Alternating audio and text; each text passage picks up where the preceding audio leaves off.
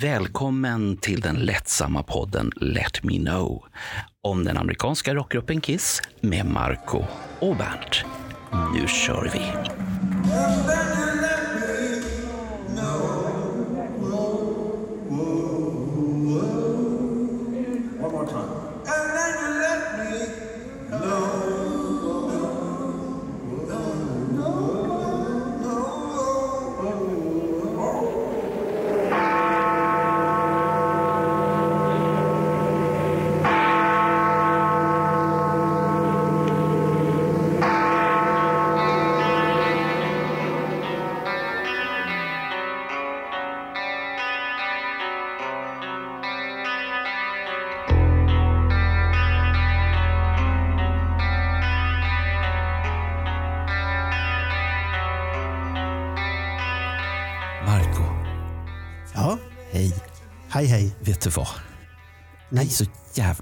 Och jag är nästan kär också.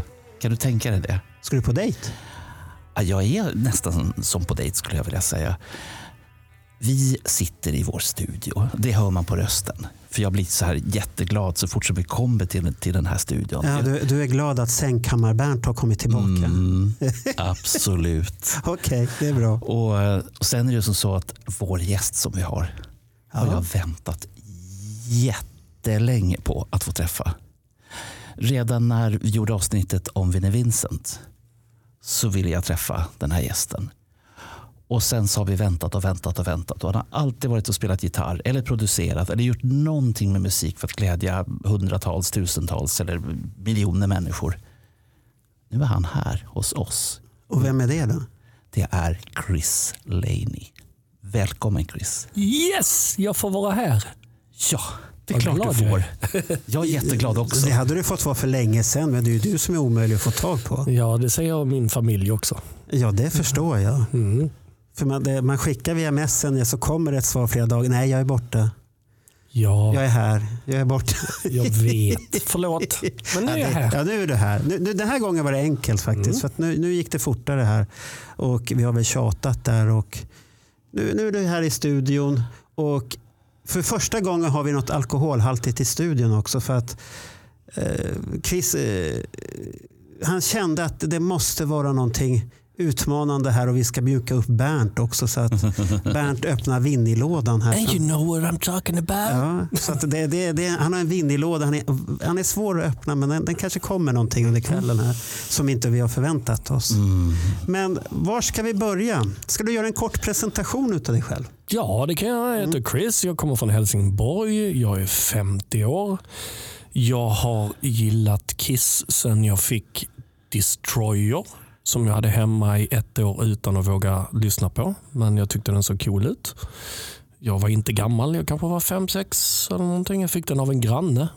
Så, eh, sen efter det så har jag en stora syster då som är fyra år äldre och hennes kompisar kom alltid hem och berättade otroliga stories om Kiss. Hur man kissar bajsar i hattar på scenen och målar sig med grisblod. Och du vet, för en kille på sex bast så var det bara wow. Ja, du vet så. Va, va, var, Men, fi- ehm, bara fråga, var fick de de historierna ifrån? Det, det, det var Ljugedick hette han, killen. Han ljög hela tiden. Jaha, okej. det- han, han- han, han- var känd i området. Ja, för till och med fyra år senare, när jag var tioårsåldern, så lovade han mig, ifall han fick några affischer med några posters, så skulle jag få hans rosa originals. Och jag trodde på honom, jag visste ju inte hur en original såg ut. Liksom. Han, han, Ja. Det låter som en mytoman. Nej. Jo, diagnos. Den här killen han låter lite grann som författaren till boken Snöret. Mhm. Eh, Snöret är en bok som handlar om en kille i 13-14 års åldern som har det lite jobbigt i livet. Och, ehm, vid ett tillfälle så går han i alla fall på en Kisskonsert. Och det är alltså Gröna Lund 1976 vi pratar om. Och så som den beskrivs, den här konserten, det är ju bara i författarens huvud som den här konserten har varit. Men eh, det finns något uns av sanning och sen samtidigt så är det ett antal affischer från poster som är ihopblandade. Mm. Eh, vi har nog pratat om den ganska många gånger förut och jag tror att de flesta av våra lyssnare vet vad jag pratar om. Annars kan jag ha högläsning av den eh, vid ett annat tillfälle. Men just den här historien att, att det liksom är bara sån här rappakalja. Ja, och liksom, jag hade ju ingenting att hänga upp det på. Jag bara lyssnade ju. Men sen i alla fall så eh, lyssnade jag på den till slut och blev helt såld. Hur, Och- hur, hur gammal var du då? Jag måste varit, jag kanske börjat ettan. Kan nog stämma. Så den låg där två år? Ja, Och du bara- och du- ja, ett eller två. Ja, och du tittade bara på albumomslaget? Ja, och, ja, för fan. Men sen vet jag att det, det gick något år och ehm, då lyssnade jag ju hela tiden på den här skivan. Eh, och sen en klasskamrat Jeppe, hans storebror, han hade börjat gilla Bob Marley. Så han skulle göra sig av med en massa skivor.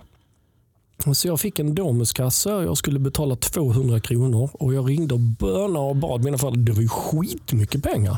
Men då var det ju liksom alla plattor fram till, jag tror, till Rock'n'Roll Over tror jag, eller eh, sådär. Med liveplattorna, med allting i och allting sånt. Liksom. det var ju billigt. Ja, ja, Ja, inte då, men idag är det men, billigt. men då, då var jag ju inne och sen vet jag 1980, första skivan jag köpte själv i butik, det var ju Unmasked.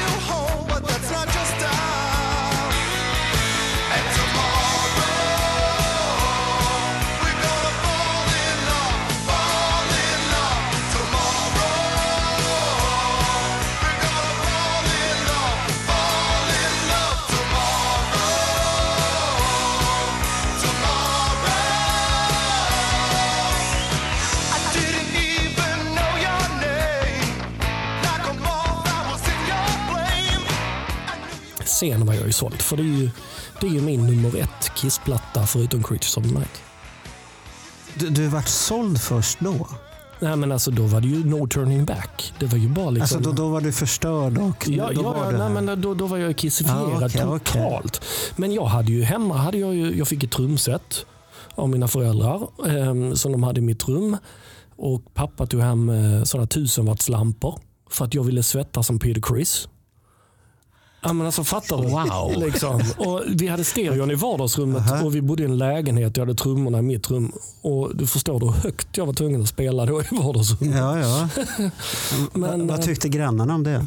Nej, men jag fick spela under vissa tider. De visste det. här. Alltså, jag, jag var ju kallad liksom eh, Kissgubben. Och, Ja, ja, det- men du vet, så här, ja. det var ju bara, allting var ju bara Kiss. Liksom. Jag kan ju bara säga, det är tur att du inte är uppvuxen nu. I det här kränkta, kränkta samhället där alla är kränkta på en gång. Ja, Du, du hade ju inte fått spela någonting. nej. Nej, då, då. Jag, jag, måste, jag måste ju få berätta någonting som, det här vet inte ens du Ronny. Nej, du vet inte Ronny. Vad heter du? Marco. Hej Marco. Jo, eh, jag måste berätta en grej som ingen vet om i det här rummet i alla fall. När jag var runt 18-19 då gick jag på trumkurs. Jag hade Ali Lundbom som min eh, trumlärare som sen var med i Rolf Wikströms hjärtslag. Och på fullaste allvar så var jag inne på att köpa ett komplett trumset och ha hemma i vår lägenhet. Den lätt lyhörda trean ifrån 1957. Mamma sa nej, nej och åter nej. eh, och där försvann ju mitt intresse för att eh, trumma vidare. Hur mycket, hur mycket jag än älskade Holly Lundbom så får man inte öva Men jag så. älskar ju mina föräldrar för det. För det var ju där jag fick lov att börja. Liksom. Ja, men du fick ju Ja, spela jag trummor. det. Jag fick inte spela trummor. Nu kan inte jag hjälpa. Nej, förvisso. Dumma Du, föräldrar. du vet, föräldrar kan vara olika. Med. Är de det? Ja, de är, de är väldigt olika. många. Ja, ja, det, ja, fy fan. Nu ska vi inte prata illa om Men alltså det här gick jätte... det- det- Ska jag fortsätta? För nu är jag fortfarande bara sex år. Ja, fortsätt. Ja. fortsätt. Vi, Nej, men sen så blev jag äldre och eh, jag har eh, jobbat som producent i många, många år. Jag jobbar på Polarstudion bland annat och jag har... Eh, Inte när du var sex år väl? nej, nu är jag lite äldre. Tack. Och eh, det- jag, Kiss-relaterat så sjöng jag med eh, Bruce Kulick på hans soloturné 2004. Tror jag. det, det var på Moonlight Bar.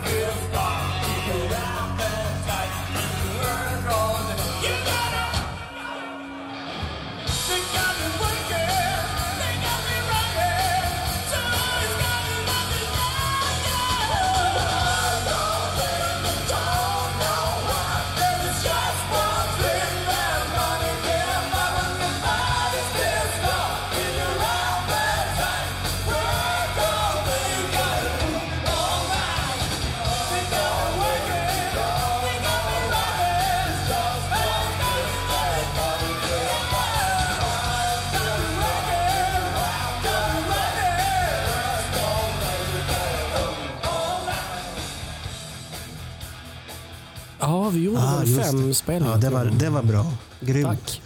Det, kommer var... jag, det, det roliga var att Bill O'Coin sitter i publiken. Då. Jaså? Visste du inte det? Nej.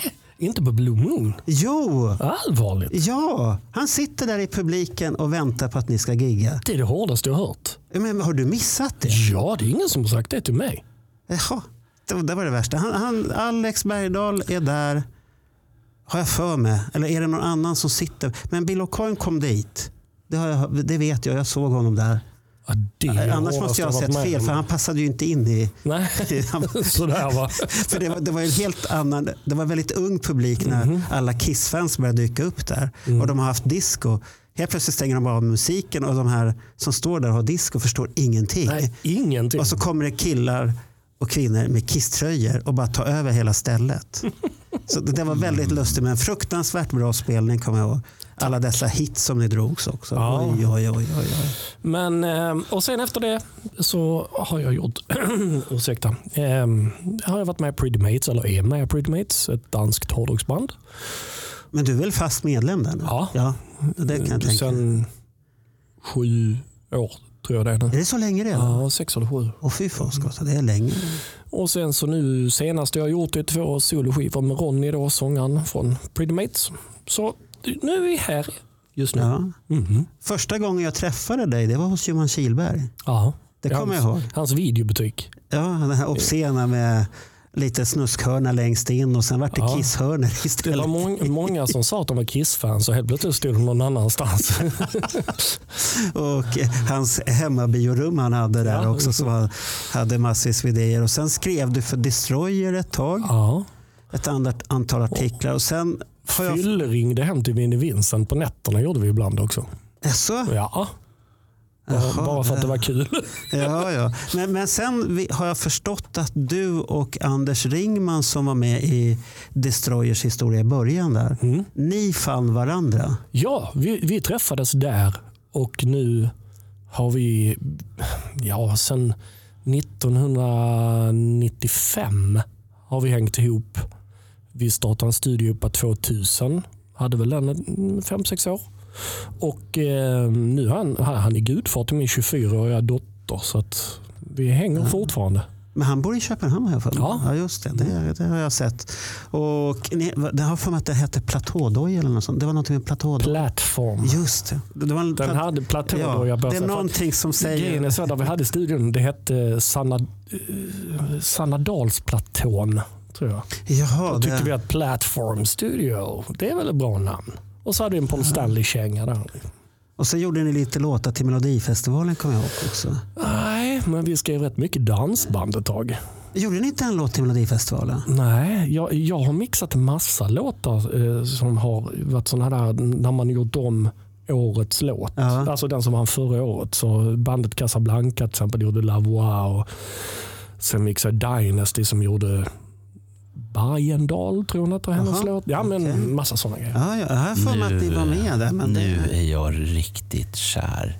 jaha, det, det var för att jag nämnde det där med Melodifestival. Då, då, då, då vart Bernt fan. Alltså när man, när man får prata och vara i samma rum som en person som har gjort legendariska, eh, vad ska man kalla det för, om, omgörningar, omfixningar utav eh, Melodifestivalvinnarlåtar. Jag menar, eh, då måste jag nästan citera den här lilla filmen som kom 92 där man säger ett par gånger att vi är inte värdiga, vi är inte värdiga. Så att, eh, jag har ju eh, och jag har fortfarande inte fått träffa en annan man som jag också ser upp till. Eh, han går under namnet Reggie Paul. Ah, skåning. Ja, han är jätteinblandad i en annan människa som inte har varit med i Melodifestivalen men som har en väldigt, väldigt speciell look. Och det är Dr Bombay. Eller Dr Makdou. Eller Carlito. Eller vad han nu kallar sig Jajamän. just i år. Jag blir, jag blir bara så glad. Eh, Fortsätt innan, innan jag tar över allt sammans och pratar om Mello här innan ni slänger ut mig. Ja men Mello är väl inte fel. Jag menar, någonstans är det så här, det är ju världens bästa tv-program utan innehåll i dagens läge tycker jag. Men eh, det är min personliga åsikt. Jag tycker att det har gått ut för rätt så fett. Jag, jag brukar kalla det för artisternas arbetslöshetskassa. Melodifestivalen. Nej, för du, du är garanterad ett, ett jobb ett år framåt om du är med. Ja men låtskrivarna har ju också bara den låten sen. Jaha, du med att låtskrivarna förknippas för mycket då med Melodifestivalen? Nej tvärtom. Det är, Inte? det är ju de som, alltså där har vi igen den där grejen. Visst de tjänar ju pengar varje gång den är Ja. ute och spelas men samtidigt så är det ju liksom förut var det ju låtskrivarna och en artist som framförde alla låtar för att man inte ska rösta på artisten. Nu är det ju bara artisten man röstar på, man skiter ju i låten. Ja, men det, det, det håller jag med dig. Och det är, det är inte okej. Så där tappar de mig. Mm. Därför, jag, jag älskar ju liksom så här östländer och sånt ibland när de kommer. Det är den melodifestivalen jag vill ha. När det bara är helt upp mot väggarna. kommer gamla tanter i, du vet, med dragspel och liar och skit. Liksom. Det, är- Vi, vi pratar etno nu eller? På riktigt? ja. Uh, ehm, jag känner att vi kanske måste starta någon slags poddserie om obskyra melodifestival-attiraljer. Och då tar vi med Björkman också. För han och jag har haft mycket tillsammans. Jag skrev en låt till honom innan han blev Melodifestivals direktör som hette Jag vill ha respekt. Och den handlade om alla som hade sågat honom för han kom sist till Melodifestivalen. Stackarn där. Det, det är ju Jaha. rätt låt. Jaha, där ser man. Ja, herrejävlar. Ja, förlåt. Det var en jävligt ja, men det, det, det, vi, vi, men vi, I våran är det alltid stickspår hit och dit och så, så, så att det, det är inget konstigt här. Men du är ju bjuden nu hit Mm. på grund av det här Creatures-albumet. Ja. Tack För du älskar det. Ja. Hur mycket? Ja, men jag tycker att det är ett av världens bästa album genom tiderna. Alltså, det, det är alltid från omslag till sound, till låtar, till framförande, till magin, till att Vinnie Vincent kommer med, till nej men allt det där. Det är bara magi, från början till slut. Och då är det en av låtar som jag inte gillar, men det är fortfarande magiskt dåliga låtar i sådana fall. Okej. Ja. När, när, när införskaffade du dig det albumet? Var det när det kom? Precis, för jag hade opererat mitt knä så att jag kunde inte gå till skolan. Så jag låg i min soffa och jag vet att jag har lagt ut en bild på mig. När jag, Ja. Då har jag precis fått plattan av min farmor som hade köpt den till mig. vad synd det var om dig då. Du, jag tror aldrig, för jag var helt själv hemma, så att jag tror aldrig jag spelat så starkt någonsin. Alltså, och jag vet ju, när, alltså jag får ju rysningar bara pratar om när Creatures of Night drar igång. Liksom. Ah, då, ja, jag gick ju spagat. Liksom. Nej, jag tycker, nej, ja, Du, du är helt fast i den där. ja, jag har väl också en sån här 20 olika exemplar i olika pressningar. Ja, du, och, du samlar på vinyler också då eller? Ja, jag har väl en 400 Kiss-vinyler och sånt. Men det, det mesta är ju den eran som folk inte samlar på. Nej, men det är Creature of the Night och det är Lick It Up och det är Unmasked. Det är mina som jag mest samlar på. Men sen sitter jag ju faktiskt på en platta som jag är ensam om att ha i hela världen. Jag har Kiss första platta i testpress. Inte den där som alla springer omkring med i Colombia testpressen. Utan en ifrån Bell Sound. Mm. Som en känd gitarrist som nu ska bli med i Mötley Crüe vill köpa av mig. Så att vi ska träffas. Får jag se vad han vill ge. Ja, ja, han, har- han har ju stark kassa nu tack vare att han, Han går med. har ju det. Så att nu, nu kan du ju trissa upp priset här. Mm. Ja, så är han sugen på det? För han är ju Ja, han, har jättestor. bild, han har sett bilder på den och bara sagt det här är helt sjukt. Och han hade ringt runt alla han kände. Jag har haft kontakt med någon som innan de gick bort tyvärr också som jobbade på Casablanca och de sa också nej men det här är ju inte ens liksom testpress så utan det var, man, man kunde ju gravera på Bell Sound. Bara för att se ifall mixarna var för starka eller inte. Ifall det behövde göras en ny mix av en låt så att den inte hoppade vid graveringen och så vidare. Så jag tror att de kanske gjort en tre, fyra sådana demoplattor som man har tagit hem. Liksom. Hur, hur fick du tag på den? Det förtäljer inte historien. Nej, det är hemligt. Ja, jag har lovat att den ska få bli en hemlighet. Det här låter som, nu får vi se ifall jag kan rätt ord här. Kallas det för direktgraverad? Ja, men jag tror det är inte så det går till. Ja, Alltså, jo, det är precis så det går till. Det, det här är inte en från en stamper, som man Nej. säger. Och Det betyder ju att dynamiken måste ju vara enorm på den här. Ja, den är fantastisk. Jag, jag har faktiskt skickat över några WAV-filer till vår eh, kära vän Alex som har lyssnat på den. Och han, han gjorde lite frivolter faktiskt. Ja. men alltså, det, är, det är en sinnessjuk kvalitet på den. Mm. Och eh, Jag tror till och med att någon låt må vara en liten annan mix. eh, Som Nothing to lose speciellt. För att där vet jag att det hoppar på, en, på ett ställe. Och Det är en ganska typisk grej att man har för mycket bas eller för mycket någonting. Har, har Kiss själva hört av sig någon därifrån? Nej, Vet de om att du har det? det vet väl inte jag. Om, han Jag någon, om den här John Five vet det så borde ju... Ja, men John Five och jag är ju kompisar på, på Facebook. Ja, men han är, han är ju duktig på att prata om alla nyheter Ja, har jag sett ja, exakt. Ja, men- överallt. Så Nej, det, det, det, är väl ingen som vet och jag vet inte vad de Nej. skulle få intresse av den heller. jag tänkte men, om de vill ha men, den. men däremot så jag måste nästan ta tillbaka att den är direktgraverad helt seriöst på grund av att den har den här runout matrixen som är väldigt speciell. Den har ju inte, första plattan heter ju 9001. Det vet va? Ja, ja. Eller ja, den, den hette ju det i Warner Brothers-versionen. Om man vill gå hem då och titta på sin sångskiva så heter den, du ser att man har kryssat över någonting och så heter den 9001. Man har gjort en 9 av en nolla. Min heter 90001. Ah, Ja, Den är intressant va? ja. ja. Mm. Nu är inte jag någon skivsamlare sådär. Nej, men, men- men, men det låter häftigt. Ja, men Ja. jag, jag tror att det här var en demoplatta. De, de testade och kollade hur fan det skulle bli och sen så gjorde de väl några stampers där kan jag tänka mig som eh, ifall det blev bra. Liksom att, ja, Det kan, ju bara, det kan bara vara utav ren nyfikenhet. Men det fanns en apparat. Men varför hur ska de ta hem dem annars och lyssna Ja. på det? Alltså Man- man, man gjorde några, no, några ex liksom. Man vet, man vet ju hur människan är. Finns det teknik framför dig du kan använda? Och det är det jag är så, jag är, jag är så förvånad över hur många testpressar det finns av den första plattan från Colombia. Alltså det är ju någon som har suttit och tryckt upp dem hemma, alltså på riktigt. Man brukar göra ett ojämnt antal. Ja. Tre eller fem brukar man göra. För att man visste då, okej om tre inte hoppar eller studsar eller att det är några missljud. Ah, då kan vi kanske köra. Eller fyra av dem är bra. Ja. Men eh, liksom av tre och två hoppar, då är det dags att gravera om och göra en ny. Ja, ja Liksom. okej. Så så är tanken. Men när man nu går ut och kollar hur många som äger den här Colombia testpressen, alltså det är löjligt. Alltså det är så här 300 pass. Liksom. Så, Va- Varför skulle de... Ja, ja, där ser man. Ja, ja. i, I mina öron låter det här som någonting som har skett de senaste åren. Någon har tillgång till att kunna ja, fixa de här helt enkelt. Ja, För du säger tre eller fem vanligtvis. ehm, tittar man exempelvis på japanska plattor. Mhm.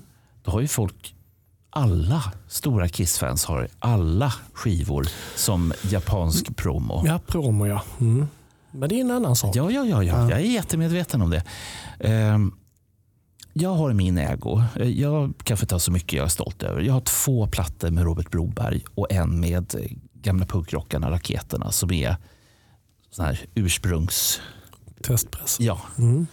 Ehm, Eller provskiva som det hette i Sverige faktiskt. Ja. Så min, min, min fråga blir väl, menar du att man gör någonstans mellan tre eller fem? Mm. Inte fler? Jag skulle bara svälja. För Nej. att, för att då vet man ju felmarginalen. Ja, det kostar för mycket att göra mer också. Mm. Då är ju 75 procent okej om det är... Så jag skulle kunna tänka mig att Kiss fick en, managementet fick en, skivbolaget fick en och den här är någon jävla diskare som har hittat när de inte varit nöjda med den och sen har den gått vidare. De glömde bort den bara i något Ja. hörn. Det, För att den har ju då en hemmagjord etikett som är skriven på skrivmaskin och fastklistrad på. Mm. Men nu är den så gammal va? så nu ser man ju igenom den här jävla etiketten och då ser man att det står testpressing och så är det där Bell Sound-klockan med blixtrarna. ja, det syns under etiketten. Ja, så Jaha, man vet ju häftigt. att det är på riktigt. Ja, ja, vad häftigt. Det är häftigt. Ja. Ja. det är häftigt. Nu, nu har vi fått en häftig stund här nu. Är vi nöjda med programmet? Jag tycker det är kanon, precis, speciellt vad det handlar om. Ja. Jag, jag tror ju som så här att det finns många som sitter hemma och blir alldeles krulliga i strumporna nu. Det tror jag. Ja. När du har berättat om det här. Och vi har bara börjat. Har, har du någon sån här konstig pressning utav Creatures då? ja, men det finns ju många konstiga där. Uruguay och de här som Philips gav ut. Gav Philips ut Kiss-skivorna där? ja, ja. Jaha. Så jag har nog det och Ecuador och lite sådana. Ja. Är det något annat på omslaget eller är det samma omslag? Nej, men alltså ofta så är det ju skitdåligt. Alltså de ser ut som de gått igenom tre världskrig. Alltså de är ju alltså de är gjorda i oblatpapper. Nej men alltså bibelpapper. eller någonting. Okej. Du vet, och skivan är som oblat. Liksom.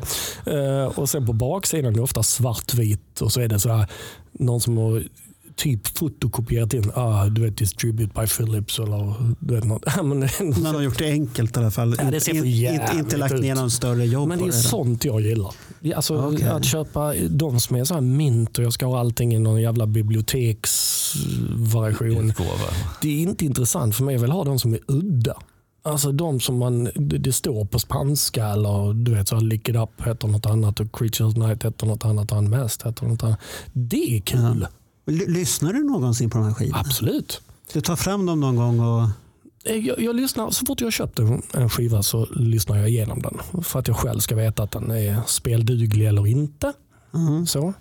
Men eh, jag är ju en vinylmarodör tänkte jag säga. Nej, men eh, jag lyssnar ju på mina skivor. Jag öppnar och sprättar upp dem och så njuter jag och så luktar jag på dem och tittar på dem. Och, och som min första testpress, den har jag spelat den 10-12 gånger tror jag.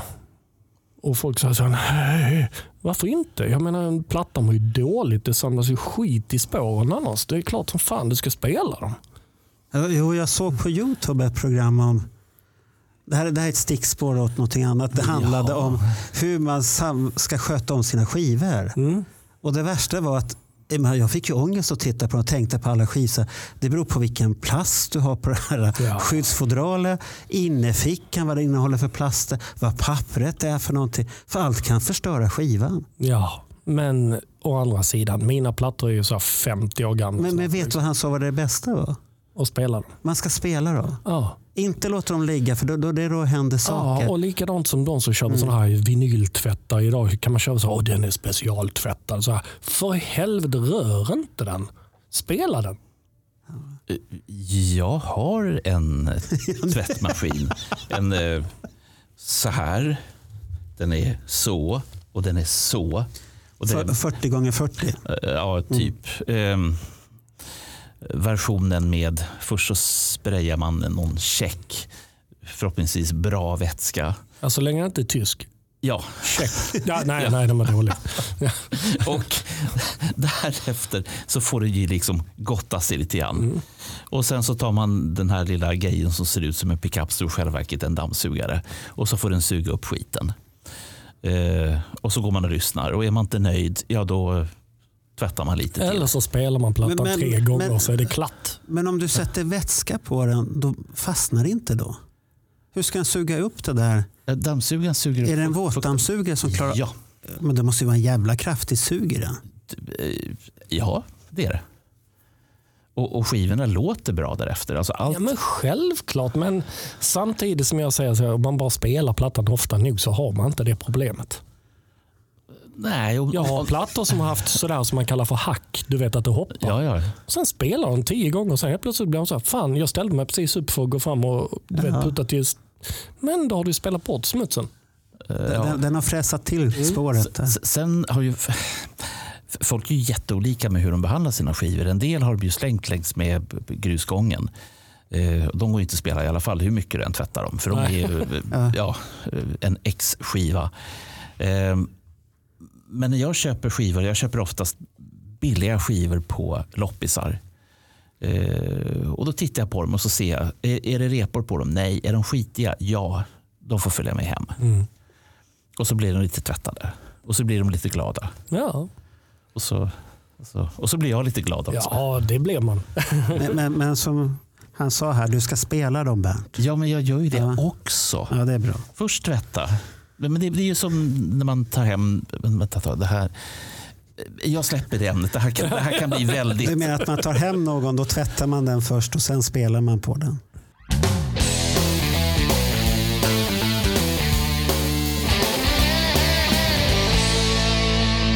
Albumet Creatures där nu. Ja, Om du börjar att berätta om din passion där, exakt vad du föll för och Nej, men jag, jag, till att börja med så följer jag ju för låten Creatures of the Night. Ja, soundet, alltså jag har aldrig hört något liknande. Jag, jag vet bara hur jag bara liksom, vad fan är det här liksom? Och så tittar man på det här magiska omslaget samtidigt som jag har aldrig sett något liknande. Liksom. Nej, för mig är där var, det, där var jag helt jävla såld. Alltså. Jag tror första dagen, jag tror jag lyssnade hela jävla dygnet på den plattan när jag hade fått den. För att det, jag, jag tyckte inte det fanns någonting dåligt med den överhuvudtaget. Och eh, jag blir lika glad varje gång jag sätter på den idag. Ja, men den, den är ju bra. Den börjar ju häftigt och det, det, det vart man ju tagen av för att jag har varit fan sedan tidigt 75 och gått igenom alla de här vågorna då som har varit och haft min svacka och tyckt att Kiss är jättetråkigt med det äldre och, det, och så, jag håller på att ge upp. Men så kom det där. Men jag måste säga, jag måste stanna det där lite för att för mig så, jag tyckte väl också, jag vägrar inse att jag tyckte Elder var dålig. Men jag tyckte att den var skitdålig när den kom. Men jag var ju Kiss-fan så det kunde jag inte erkänna. Däremot så kom det ju Killers. Och de där nya låtarna, alltså på riktigt, då visste jag, det här bandet är Ja, där måste jag säga tvärtom. De gör ingenting för mig.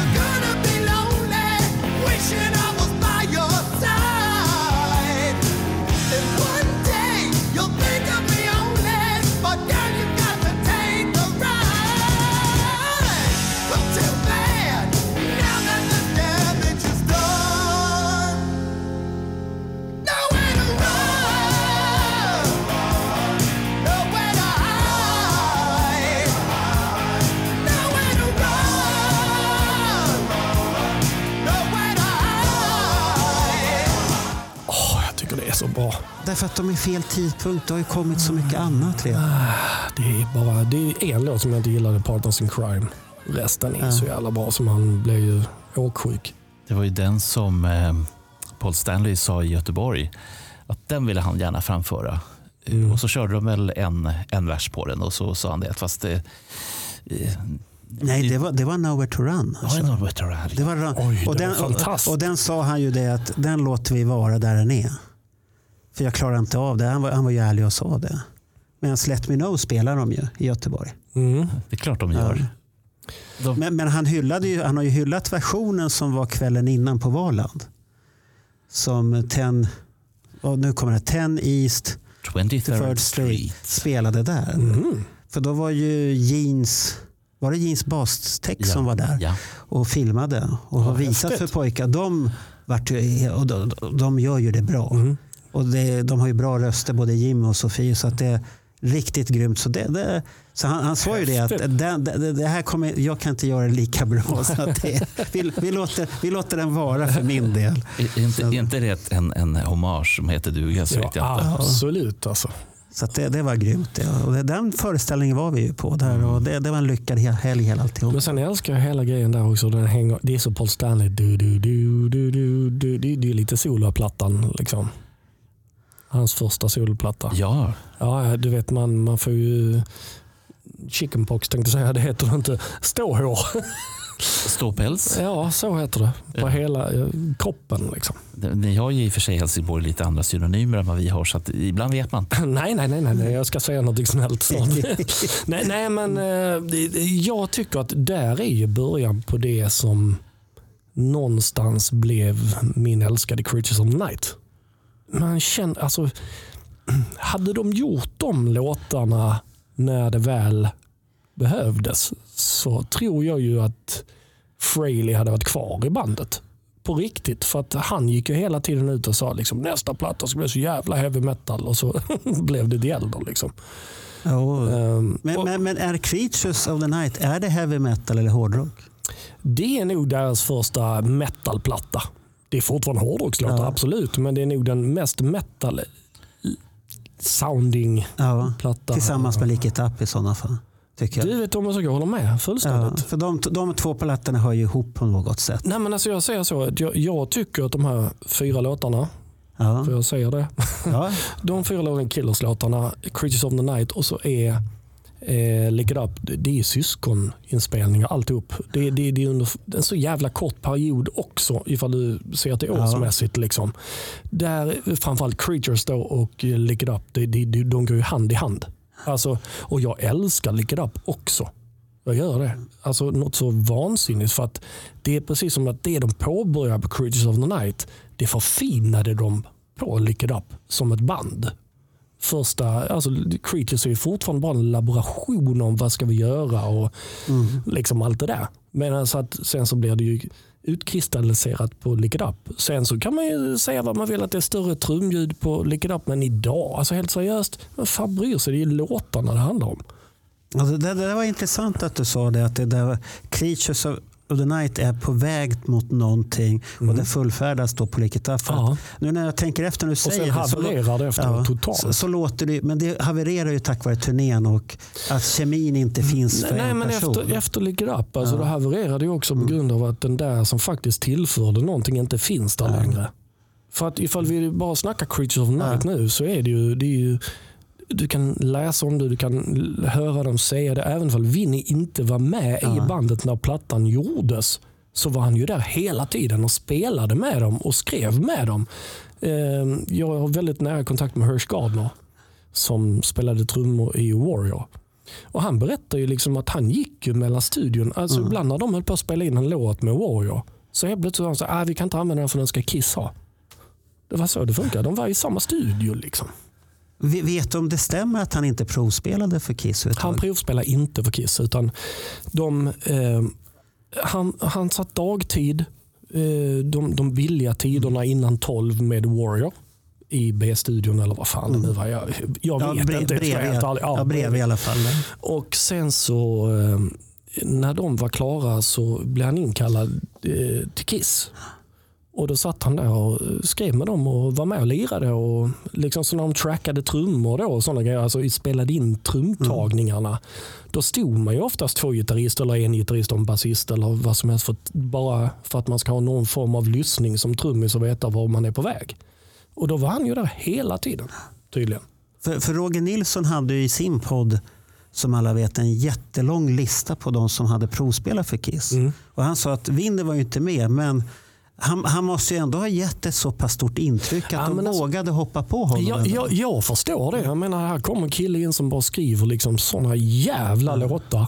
De har varit inne och lyssnat i andra studion och han sjunger som en gud. Och han har skrivit alla de låtarna. Dessutom så spelar han med tre fjärdedelar av eh, New England som Paul Stanley producerade en gång i tiden. Eh, och de var förband till Kiss. Och ifall de här killarna lirade med Vinny så är det väl klart som fan att de tycker ja, men det här är nog fan en rätt bra kille i alla fall. Och sen med tanke på hur musikalisk han är. Nu, snackar inte jag hur snabbt han spelar på gitarr och hur jävligt folk tycker det låter. Men han kan spela och han har en otrolig kunskap inom harmonier och så. Han har sinne för låtskrivande tycker Ja, jag. han har det och det är, är just hans rötter i R&B och soul och sånt är ju oerhört inspirerande. Och när han drar in det i Kiss, man kanske inte hör det direkt men ifall man, ifall man är musiker så fattar man det. För han gör vissa grejer som det, det skulle inte Stanley Simonsens drömma om att göra. Eh, Men det gör han och det, det är bara så jävla häftigt tycker jag.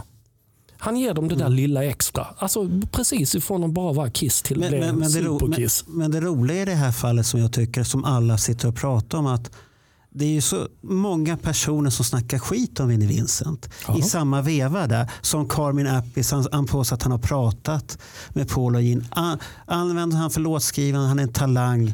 Men anlita inte honom. Och då satt jag och tänkte, han hade ju ett projekt med Vinnie som Vinnie lämnade då. Och då är frågan, är han bitter bara för det? Ja, och sen ska Eh, vi ändå säga att det var ju på gång att han skulle vara med på hans återförening där på Graceland också. Så så jävla bitter kan han ju inte Nej, vara. det, det, det, är, det är mycket historia som blir så här att vad stämmer egentligen? Ja, men vi, vi- ska inte glömma heller att Vinny gjorde faktiskt en jävla karriär. Ja. Ganska snabbt faktiskt när han väl flyttade från Connecticut. Liksom, Till Los Angeles för att jobba och Boston. Och liksom. Det hände saker. Alltså, han blev ju känd för, för att kunna skriva. Liksom. Han har ju aldrig varit känd för att vara världens bästa gitarrist. Liksom. Det var ju någonting han blev som Fast han har gjort, ja, fast han har gjort sken av det.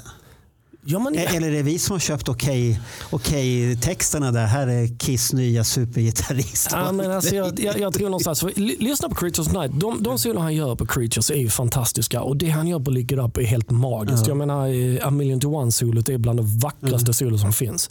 Men han behöver en producent. Han behöver någon som håller honom i örat och säger det här är det du ska göra. Nej, ta om det gör det lite mer melodiskt. För lira, det kan han. Sen så blev det ju säkert att, ja, fatta själv att komma med i Kiss helt plötsligt och bara, nej nu har jag fått ett eh, förskott på se så många miljoner dollar för att göra en soloplatta, nu jävlar. Alltså, Ja, men nu när vi ändå har, om vi säger så här, han, styr, han hade ju en producent här nu som vi vet, som har gått bort nyligen, som ville att Kiss skulle ta honom, den gitarristen. Och han, han var väl den som kunde hålla Vinnie i örat som du säger då, så att han fick det gottaste ut ur Vinnie. Jag tror att Paul Stanley också faktiskt. Eh, för jag tror Stanley har inte riktigt gillat, han, jag tror Stanley har sett honom lite som en, eh, vad ska man säga, eh, ja men vad kallar man det för? Någon som är lite bättre, lite Ja, det är kanske därför att Paul skulle börja sola på turnén också, som jag, Ja. som jag absolut inte förstår varför. Nej, men jag tänker mest så här låtskrivande. Så till plötsligt kommer det in en kille och de har fastnat och han bara, du vet, bara gör saker med låtarna som de har. Som bara är, och även låtarna han kommer in med som Betrayed till exempel. Som är ju hans låt i 100% från början. Liksom. Det finns det ju be- belägg på.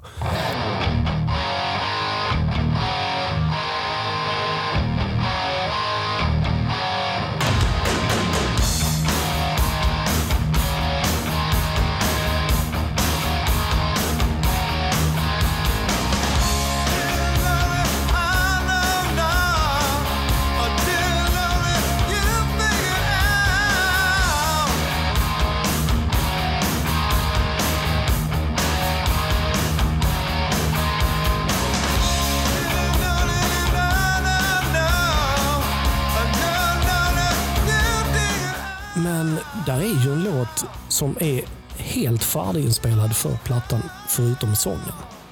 Och varför Paul Stanley inte har gjort klart den kan det vara att han inte fått någon låtskriva cred? Kan det, alltså, jag tror redan där att det, ja, vi vet ju själv hur det är med liksom, en låt som um, uh, Rock'n'Roll Hell. Jag menar, det var ju så här, ja, skitbra låt men eh, jag ska skriva en ny vers. Liksom. Det var ju Gene Simmons sätt att få sina pengar och sen tog han väl 50 procent. Men det är väl det de gör. Jag menar, om, om du får med... eh, Om vi till, exempel tittar på de här Melodifestival-låtarna. Och Där kan det finnas sju, åtta, nio kompositörer för en låt. Och man undrar liksom, vad har du tillfört? Är det ett semikolon kanske? Ja, fast ofta så är det så. Det, det är en helt ny ett helt nytt sätt att jobba som det jobbas idag. För man kan fastna med någonting, skicka över det. Det är någon som gör ett nytt beat till låten. Eh, ja, det, det är många andra grejer. Det är inte låtskrivande som det var då. Då träffades man med två gitarrer och nu jävlar ska vi skriva en låt. Ja. Liksom. Så att det är en annan grej. Där, där kommer ju producenter och arrangemang, eller arrangörer, alla ska ha sin bit av kakan och det blir det jävligt många för att vi säljer ju inga skivor. Det enda sättet att tjäna pengar det är på publishing, att det spelas i radion eller tv. Så att det var det ju inte då. Då var det ju för att sälja skivor. Liksom. Ja. Eh, och, och då blir ju ändå min fråga så här att när vi nu har den här problematiken, det vill säga att det finns de som kör fast eller att det kanske finns någon form av avundsjuka eller vad det nu kan vara. Vi, vi, vi måste ju liksom titta in i Simmons och Stanleys hjärnor. Eh, för de själva kommer ju inte ihåg någonting. Utan det enda de liksom kan säga det är de här vassa sakerna om, om Vinny. Eh, eller bra saker. Och, eh, och, och sen som sagt detta evinnerliga skavande som sen har varit, eh, som till exempel när de skulle ut på turné efter eh, Critics of the Night och även efter Lick It Up. Eh, då, då vi liksom har kommit i mål med att eh, Vinny skrev inte på ett enda kontrakt överhuvudtaget. Men det, Nej. men det gick tydligen bra i alla fall. Ja, men de hade ju fan inget val till att börja med. Ja. Och han behövde inte. För att de behövde honom. Han visste det. Det är ju en rätt så bra deal att ha. Ja. Liksom någonstans. Sen, ja, ska jag vara handen på hjärtat så tror jag att denna människa är ett, du vet man säger, geni. Eh, att det är jävligt nära att vara en galning. Liksom. Jag tror han är däremellan. Och eh, med fel människor omkring sig som management och allting sånt, då blir det tokigt. Och han får ta smällen och de andra går därifrån. Och Men- det har hänt gång ja. på gång på gång på gång. Men just i detta läget här, så f- alltså det var ju faktiskt inte en bra deal de erbjöd honom. Om man ska vara helt ärlig med tanke på vad han hade gjort för bandet. Sen så självklart så tjänar han ju pengar på det, men han var ju inte ens med på omslaget. Liksom. Nej, Så- inte den första. Nej. Nej. Så i det läget, varför ens vara intresserad av det? Var- var- Varför får jag tillbaka av det här? Liksom? Ja, du kan få bli... Nej, jag kan köpa den att man vill förhandla om det. Ja, men, men, men där på omslaget fanns ju den här historien att de var tvungna att ha med Ace. Ja. Ja. Och de hade ju skrivit kontrakt med, med att det är Vin, Vinny innan de åkte på Europa Promotion-turnén till och med. Det var klart. Så det, jag tycker synd om Ace som står där på alla de här promotion-videorna som är filmade och får skäll utav in Simmons i örat. För, Han har ingen aning om vad han spelar. Nej, för han, han skulle lika bra kunna säga ta ditt jävla pack och skit och dra åt helvete. Jag har ingenting här att göra. Ni har redan anlitat någon annan. Va, vad ska jag vara här? Och du ska spela. Så att eh, titta, när man vet allt det där som vi inte visste då. Så då, då blir det en jävla konstig situation. Du är kvar i bandet men ändå inte. Det, det är, tänk dig själv på arbetsplats. Ja, du, du ska vara med här men vi, kommer inte ha, vi ska inte ha dig kvar sen. Nej, och sen sa, eh, samtidigt, jag menar kolla in Ace vad han säger om Creatures of the Night. Han, han säger ju själv, hade jag vetat att det var nästa platta vi skulle göra, då hade jag fan stannat. För det var det han ville göra. Liksom. Men, ehm, och likadant som jag säger så, att de, testar ju inte Vinny som gitarrist, utan han var någon de hade jobbat med. De visste vad han kunde. Det var nog den snabbaste lösningen. Snabbaste och bästa lösningen det, för kan, dem det, just kan, då. det kan ju finnas den här variabeln också att Eh, Du har, du har arbetat med honom i studion som du säger. Sen ska du prova andra gubbar. Och alla de här andra gubbarna de jämförs ju egentligen bara mot Winnie. Som de har arbetat med nyligen. Precis. Så att, så att Winnie har ju gjort sin grej egentligen med arbete. Han, det har, han han har ju visat det där. Så de andra de har sin Det, motståndare ja, men där det enda han inte hade visat är hur han är på scen. Nej. Och där är han ju inte fantastisk. Han är ju inte en Paul Stanley som springer omkring och så. Han har ju alltid varit ganska Men, han ser lite far, men med smink så ser han lite farlig ut. Jag älskar hans smink. Han Alltså, ser- det är lite farligt. Ja, men okej, nu måste vi gå tillbaka i tiden. här. Ja, Första gången man såg Vinnie Vincent då på en Tanks ihop med de andra. Ja, men alltså, jag älskade Frehley. Alltså handen på hjärtat, alltså, han var min största idol. Han är en av mina största idoler än idag. Eh, inte för det han gör nu, men för det han har gjort. Eh, men Vinnie, alltså, det var ju så jäkla kul. Jag har till och med tatuerat in hans smink på armen. här, Den där Ank, som det heter. Där, äh, Men varför folk kallar honom The Ank Warrior, det stör mig igen. För han heter Vinnie the Wiz. Så Jaha, det heter han. Det är ingen jävla Ank Warrior. Vem fan kom på det alltså? Men, men ehm, Vincent John Cusano, världens bästa låtskrivare enligt mig. äh, och, äh, eh, räddade han Kiss då? Självklart gjorde han det. Och han har gjort det flera gånger efter det. Han gjorde på Revenge. Till exempel. Jag menar vad fan Unholy. Ännu en gång fick man den där äh, lilla bruna fläcken i brallan. Liksom. Ja, jo, det. Men jag, jag, jag, nej, jag håller inte med att han räddade Kiss. Ahä, och Nej. vem skulle skriva de här låtarna då? Gene Simmons, har du hört han så här, Feels like heaven. Ja, jag menar, det är ju inte han som skulle skriva I love it loud. Liksom. Det här är ju en tid också som är Nej. komplicerad, som är besvärlig. Och, och, och, och Marco, jag är fem år äldre än vad, dig, än vad du är. Jaha, så då, då har du rätt menar du? Ja, då har jag rätt. vad menar du med det? Jag får väl tycka vad jag vill. Ja, men du var bara 14 år. Ja, men jag tycker oavsett om man tittar på backspegeln så kommer jag säga nej, han räddade inte Kiss, men han gjorde att Kiss överlevde. Det, det är två helt olika saker. Nej, nej. Jo, han- han gjorde att Kiss hade- överlevde. hade- ja, absolut. Men han räddade ju Kiss från att Nej, rädd, inte leva. rädda det är ett starkt ord. Tänk på att det är ett väldigt starkt ord ni säger. Ja, men att få dem till att överleva, väl precis som att få att rädda dem. Ja, men de var ju på väg åt rätt håll. Det sa du ju alldeles nyss för bara en Ja, kvart de var det, men sen så vad hade de en som tog dem snäppet efter. De gjorde, han gjorde dem till Superkiss. Han finjusterade. Ja, han, han kom in och gjorde det musikaliska de behövde och kom in med en gitarrstil. Eh, även ifall han inte spelar solorna så hör man att det är han som varit med och skrivit riff och sådana grejer. För att mycket halvtoner och ganska så här. Okej. Tolvmor har sagt en elva små troll. Det, det är ju hans expertis liksom på något vis. Eh, Chris, jag har ett förslag. Mm. Vad sägs om att vi gör en sisådär en, en, två, tre, fyra, fem, sex, sju, åtta Winnie-poddar Ja!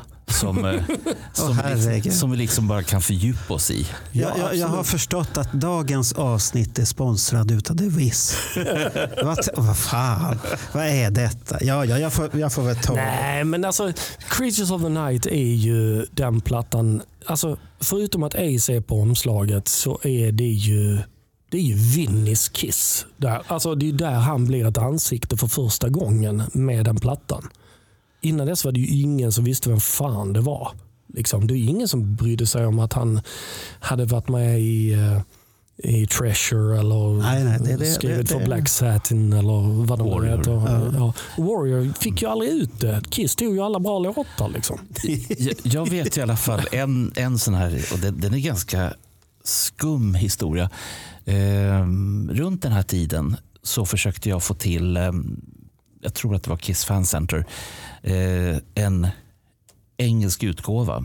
Och då hade jag hjälp av en, eh, en tjej som heter Gilda Caserta som har italienskt ursprung. Och när jag frågade henne, okej, Kiss ska få en ny gitarrist som heter Vincent Cusano. Och jag ringde till henne. Då var det så tyst i andra änden. Vad sa du, sa hon. Vincent Cusano. Det är min kusin. Nej, det tror jag jag har hört. Det är, det du som har sagt det? Ja. Han, han sa det i Winnie-podden. där.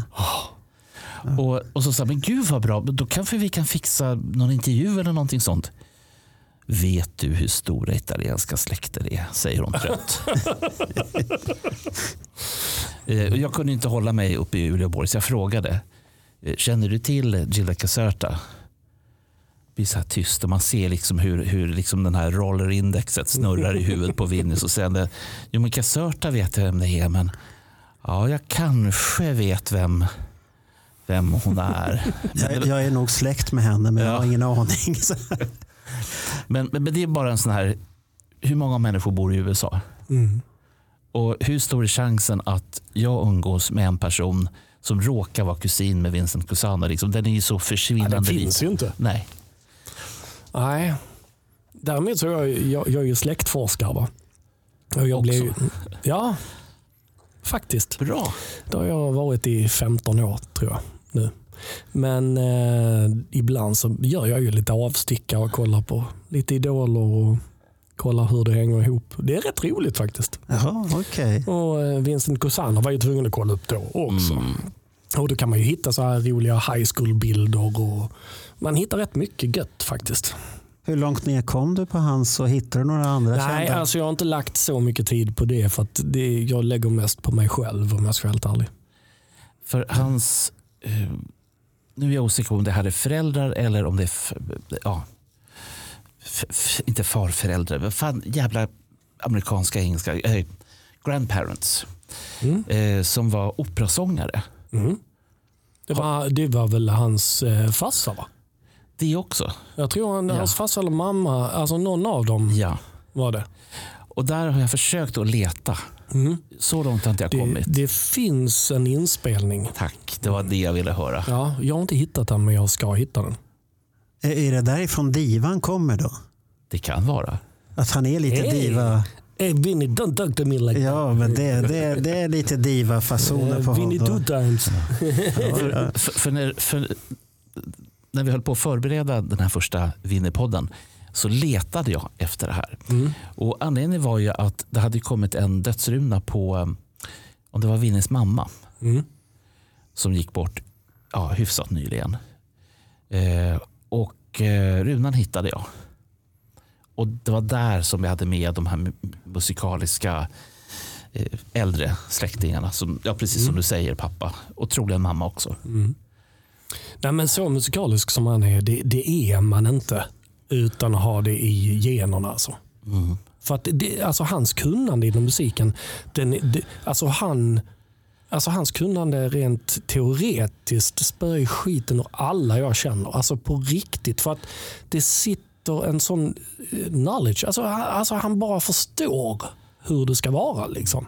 Sen att han tyvärr inte klarar av att göra det när han ska gå tillbaka och stå på en tanks själv och spela solo. Det är en helt annan historia. Nu pratar vi om Vinnie Vincent 1983, 84, eller 82, 83, 84. Liksom, där är han ju enastående. När han fortfarande hade fotfäste. Ja, men han var fortfarande dessutom hungrig på ett eh, liksom...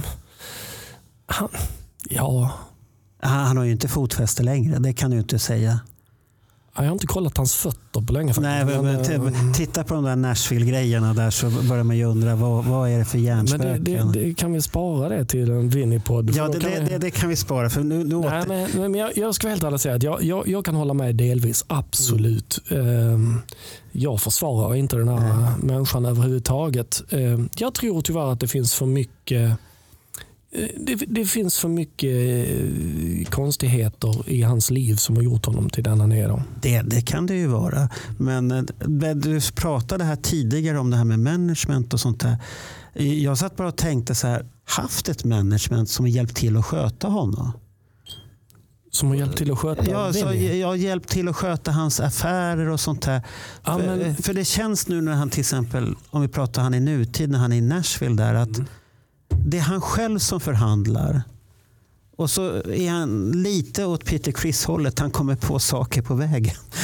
och Ja. sånt här. Nej, nej, men grejen är så att han hade ju George Stewart från början. Ja. Ja. Samma som Peter Criss har haft och samma som Ace Frehley har haft. Samma som Nelson har, eh, hade och samma som Slaughter hade sen också. Och George Stewart är ju känd för att vara lite speciell. Jag kan väl helt ärligt säga att jag blev signad av Stewart Group som han hade. Ja. Men när vi skulle väl åka till eh, USA för vi skulle signa med Capital Canada fast vi skulle träffas i Los Angeles. Ehm, Då ringde hans fru upp mig mitt i natten och berättade att eh, ställ in era flyg och grejer och så för att det har hänt någonting. Och då var det ju grungen som hade kommit och Ah. det var jättekul för jag hade precis fått med i lokala tidningen och sagt vi hatar Helsingborg, nu jävlar ska vi ut. Och alla hade gjort slut med flickvännerna. Så, Jaha. mm. Så du, har, Men, du har eh, haft lite storhetsvansinne också en gång i tiden? Ja, absolut. Ja, ja. Det är väl så som driver en. Liksom. Jaha. Sen så har man väl växt till sig. Men jag kan ju tänka mig att Vinny, han var ju inte heller så gammal när han var med där 82. Nej, det var han ju inte. Nej. Men, men, men det, jag, jag tycker det känns som att personerna som ska arbeta för honom arbetar många gånger mot honom och runt omkring honom och för sig själva och inte för honom. Men vad är det för människor senare tid som han har haft jobbat med? Alltså efter allt det här då med eh, Invasion. Då, då var det ju lite tyvärr så att hans eget management liksom vände honom ryggen för att de fick en bättre deal med Mark Slaughter och hans Slaughter. Och det, det, Och, så var det. det, Och, och hur mycket det måste ha sårat honom själv. Alltså, det kan ju inte vara en lek. ja, det, Alltså. det, var, det var ju en rätt så grov kniv att få i Ja, ryggen det tycker kan man jag. säga. Från och med liksom, vad det Love Kills tror jag det var när det helt plötsligt stod liksom, Invasion featuring Mark Slaughter. Liksom. Vänta här. Nej, nej det, det, det, det är inte roligt. Nej, för det, det sa ju, pratade ju Bobby Rock, han som var trummis då. Mm. Han pratade om det i Helsingfors. Och då tog han ju upp det där och vi pratade om det på Winnerpodden att han hade ingen aning om vad som hände. Helt plötsligt så står alla där och enligt honom så var det ju managementet som var runt omkring som gjorde alla dolkar för bandet hade inga problem. Enligt honom. Jag har hört en annan story av eh, Dana Strum och Mark Slaughter. Eh, Och, och då var det mycket problem förstår jag. Det var jättemycket problem. Det var det. Ehm, Och det var mycket problem med framförallt eh, lugnande piller till divalater som att nej, är det hiss upp på sjunde våningen? Nej, jag kan inte gå trapporna så långt för jag åker inte hiss. Till att skivbolag och management satt och skrattade åt när han kom på möte och hade sin stora, du vet den här jättefrillan han hade ett tag. Vet, med rosa. Han, de sa Dolly Parton i, liksom, Ja. i skuggan av Winnie nu. Liksom. Nej, men så att det var... Han, han skulle behövt en manager som verkligen bara brydde sig om honom och inte om pengarna de kunde Ja. göra på honom. Alltså, men vem fan vet? Nej, Alltså, nej det, det, det är ju det som är svåra Men, när man ehm, gör sådana där saker. Att har du rätt folk runt omkring dig så kan du göra underverk. Ja, har, har du och det hade så han det under två tvärtom. plattor. Ja, Han är det. Alltså jag säger bara Creatures of the Night. Helt seriöst, vi sitter och pratar om den så här många år efter. ja. Det har kommit en boxset som kostar mer än vad fan mitt liv är värt. Eh, Jag har faktiskt inte ens köpt den än för att jag tycker det är för mycket pengar. Jag har hört den en miljard gånger. Jaha, okej. Men eh, till att börja med har jag inte ens en CD-spelare så att jag känner liksom att jag kanske inte ens behöver den förutom all lullull som är i den. Ja, det, för mig var det lullullet som hade varit viktigt. För att, Exakt, men att betala 4 000 spänn för massa papper det vet jag inte ifall jag kan sträcka mig till. Alltså. Eh, Chris, vi måste prata efteråt du och jag om Marantz CD-spelare och hyfsade förstärkare. Jag tror att Jag jag, kan... eh, Ja. Men för mig är det så här att sen jag började mixa i 2448 så var ju 1644 på CD inte roligt längre. Då lyssnar jag hellre på en vinyl och det gör jag inte bara för ljudet utan jag gör det för sättet jag avnjuter musiken. Är att jag inte hoppar mellan låtar som jag alltid gör på en CD. Ah, fan. Du vet så här. ja, för det är ju lätt att göra det. Ja. Och det är ju samma med Spotify och alltihopa. Det Ja. det är så lätt att hoppa Ja, men det, förbi. då, det, det är så här, det, då förbrukar man, alltså det är förbrukningsmusik. Eh, när jag lyssnar på en, på en vinylplatta, då lyssnar jag på en platta. Äh, Jag sätter Mm. på en platta. Det är någonting jag saknar då. När vi lyssnar på Creatures of the Night, vi hör alltså vilken låt som helst på den plattan så kan du säga vilken låt den plattan kommer från. Det kan du inte göra med dagens plattor. Du har fan ingen aning hur resten av plattan låter. Liksom. Nej, ja, det, det kan vara tufft. Men du pratar alltså om den här taktila känslan. Det är den som, som du Det var ett på. fint ord, den kan inte jag. Skåne har inte vi taktila. Berätta. Ska ska jag ta det en gång till? Ja. Taktil. Mm, taktil, låter fint. Mm. Eh, och, och Det handlar ju helt enkelt om, först så får du LP-skivan. Mm. Nu för tiden så är det plast. Då måste du ta plasten. Sen är frågan vad du ska göra med hypesticken. Ska den tillbaka på omslaget eller ska den väck? Du öppnar den. Det här är lite grann vad du pratade om i början. Du sniffar liksom på, på trycksvärtan, omslaget, du sniffar på innerkonvolutet, du sniffar på skivan. Wobblar skivan också. Ja. Säger jag. Du drar ut skivan. Du liksom känner att du har liksom långfingret precis under sk- skivhålet i mitten. Och så har du tummen på utsidan och du liksom känner hur det skaver lite grann längst ut på tummen där du håller. Och så tar du den andra handen och så lägger du skivan på skivspelaren. Och så har du med största sannolikhet en helt manuell skivspelare. Jajamän. där du liksom lyfter hela den här nålen och pickuppen och fan vad, vad som ingår i den där. Och liksom sakta, sakta sänker nålen ner på skivan. Där har jag en spak till. Just det momentet. Men det är det enda. Och, och sen så hör du ett lätt knaster, kanske en 6-7 sekunder. Och sen börjar det. Mm. Är, är, är det det vi pratar om?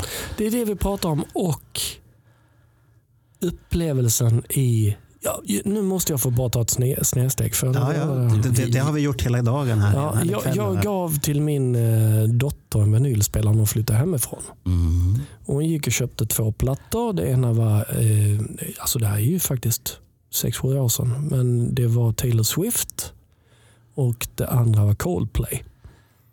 Ehm, och sen ringer hon mig, det måste varit en månad senare eller någonting. Och säger, Pappa, du har rätt.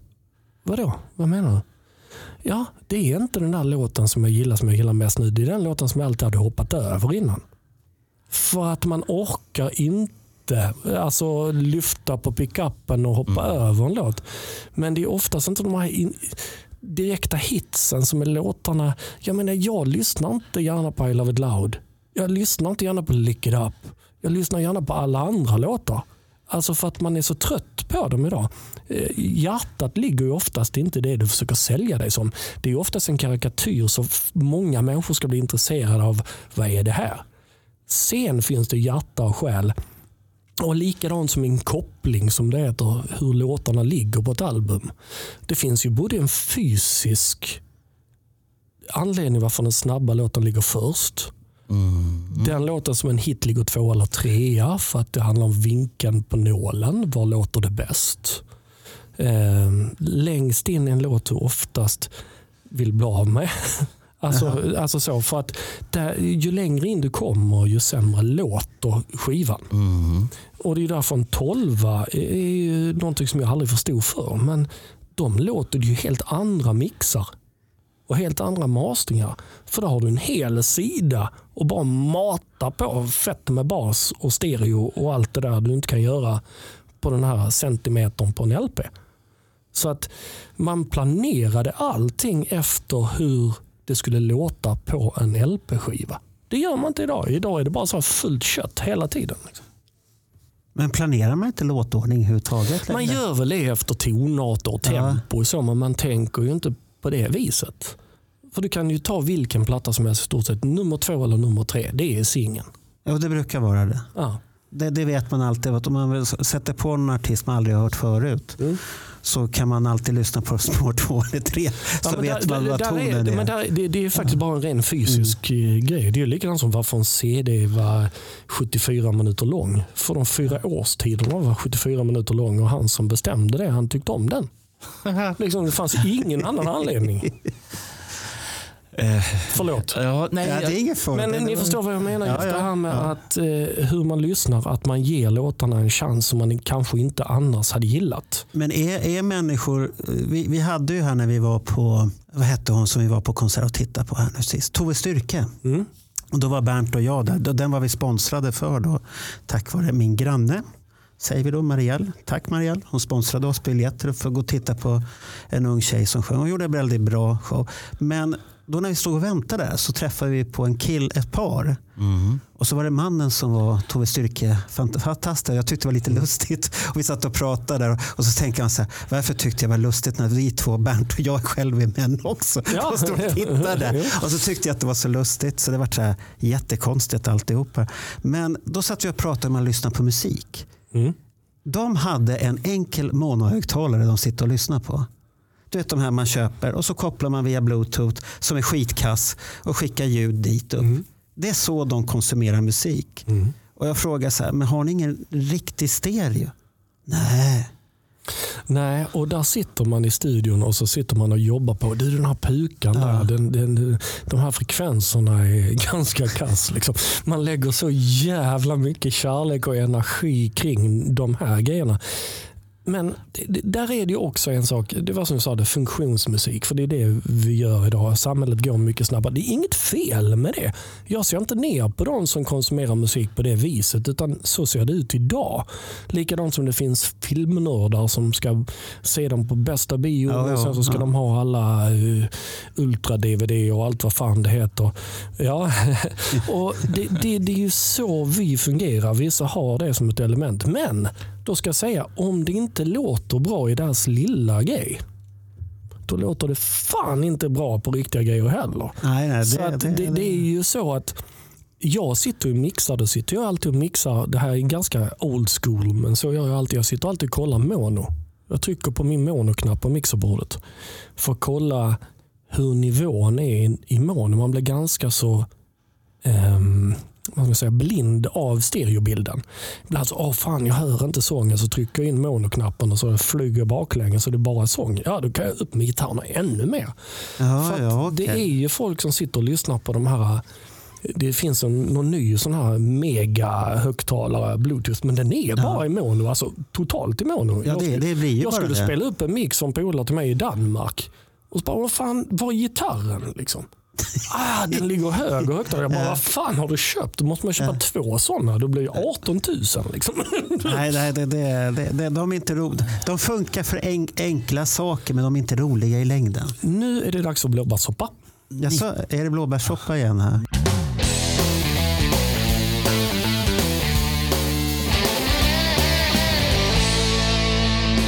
1980 så intervjuade jag en eh, ja, eh, Tack du, det är, det är bra. Eh, jag tror att vi alla uppskattar att eh, det, det är bra så.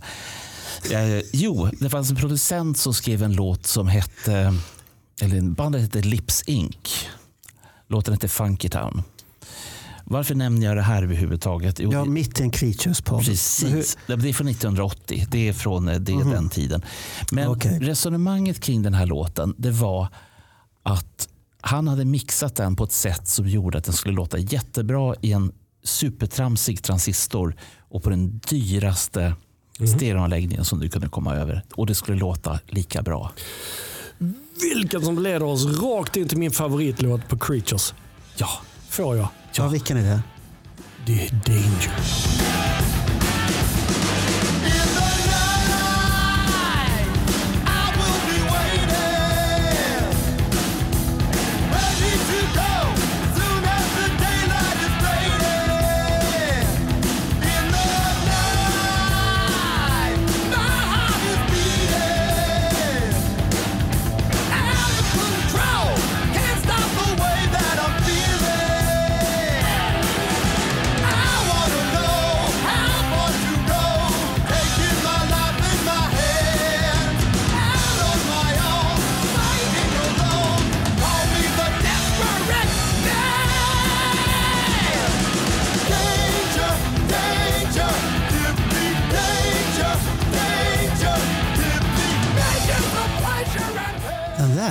Okej. Ja, men alltså vadå den där? Nej, Jag bara sitter och funderar varför du tyckte att den var favoritlåt. Ja, det är min absoluta favoritlåt på hela Ja, plattan. det, det är inget fel på det. Jag Och när det kommer till mono här, för det här är en sak på hela plattan. Man har testat med att använda sig, nu blir det lite nördigt lite snabbt här. Det- är så jävla häftigt för man har ju liksom gjort sången genom ett Leslie och sådana grejer liksom för att Gene Simmons ska låta lite ballare. En typisk Queen-grej, de gjorde det jämt. Men det är coolt att Kiss gör det. Men på Danger då, då ligger all sång i spikrak mono, Paul Stanleys eh, sång. Men allt annat har sån, alltså det är så stort runt omkring. Ja, ja, det, det. Och det, det, nu när jag sagt det, för gå tillbaka och lyssna på alla andra, då finns det ju liksom lite bredd på leadsången. Men där är den verkligen så här in your face och det är så jävla coolt för att mono är ju starkare än stereo oavsett. Mm, ja, ja, absolut. Så att, eh, jag, jag är helt såld på det. Så det, är din favoritlåt på... Ja, absolut. Vi- Vilken är den värsta låten på skivan? Då? Eh, Eller den som minst... I still love you. Tack. Nu gjorde du Bernt glad. Ah, jag tycker den är så tråkig. Jag bara, åh. Sex minuter. Ja, och så ska han försöka vara Robert Plant och fixa inte det. För, mig, för mig är den låten att jag tyckte om de första fem gångerna jag spelade den. Sen, sen har inte jag tyckt om den någonsin. Jag tycker den är För jag- jag- och speciellt när han gör den live. Ja. Den, enda gången han gjort den bra det var väl den här um, unplugged-spelningen. Fast den blir lite väl lång där också tycker jag. Nej, men alltså, jag tycker bara att nej, men den, den lovar jävligt mycket. Den, den lovar hela vägen fram till refrängen. Sen kommer det någonting som inte är så bra som man tror att det ska bli. Är ni med mig? Det är en Ja, ja, det- jätte, det kan jag hålla med, ja. jättesnygg vers och den byggs upp. Sen så kommer det bara... Det, kom, det kommer inte det där antiklimaxet som du väntar på. Det här pang. Det, Ja, det, det, blir en ty, typisk 70-talsbyggnad, liksom, fast utan resultat. liksom. Det kanske det är Bernt som därför vi inte gillar den där. För det finns inte det här, mm, säger Bernt. ja, förlåt till alla som älskar den. Jag, jag tänker vidare här. Ehm, vi har pratat om eh, högupplöst. Vi har pratat om eh, vi har inte pratat om Spotify, vi har inte pratat om Cubase, vi har inte pratat om Tidal. Vi har knappt pratat om CD-skivor. Men som den producent du är så måste jag ändå fråga. Blir inte du lite lockad av att ta fram Marantz CD-spelaren som du inte har och kopplar upp den till din förstärkare och tänker det. Fy fan vad bra det här låter. Nej. För att du vill ha det taktila från LP-skivan? Nej. För att jag kan få dem ännu bättre idag genom att streama det. Mm, Cubus. Mm, det finns mycket fint att hämta. Mm. Och grejen är så att jag ska vara helt ärlig säga, när jag lyssnar på musik själv, och då menar jag inte rent yrkesmässigt, utan när jag bara ska gå och lyssna på, du vet på väg till jobb och så, då är det ju Apple Music för mig också som alla andra. Men när jag kommer hem, då är det en annan melodi. Då vill jag lyssna på LP-skiva. I studion, då kan jag inte lyssna på någonting som är under 48-24. För att mina monitorer de tillåter knappt det. Alltså det låter ju så jävla dåligt så jag orkar ju inte. Alltså. Och det måste jag säga med den här nya remastern som alla pratar så otroligt varmt om. Fa- Fast, fast jag har sett folk klaga på den också. Ja, jag förstår det för att det är inte en remaster på original mastertapen utan den här är ju redan mastrad. Man har gjort en master på en master. Och det blir ju liksom... Vilken master är det då i så fall? Är det den men det, 87? det, ja, nej. Jag, jag Inte tror, den nej, nej, jag tror Nej. originalmastern. Okej, men den är fortfarande ja. mastrad.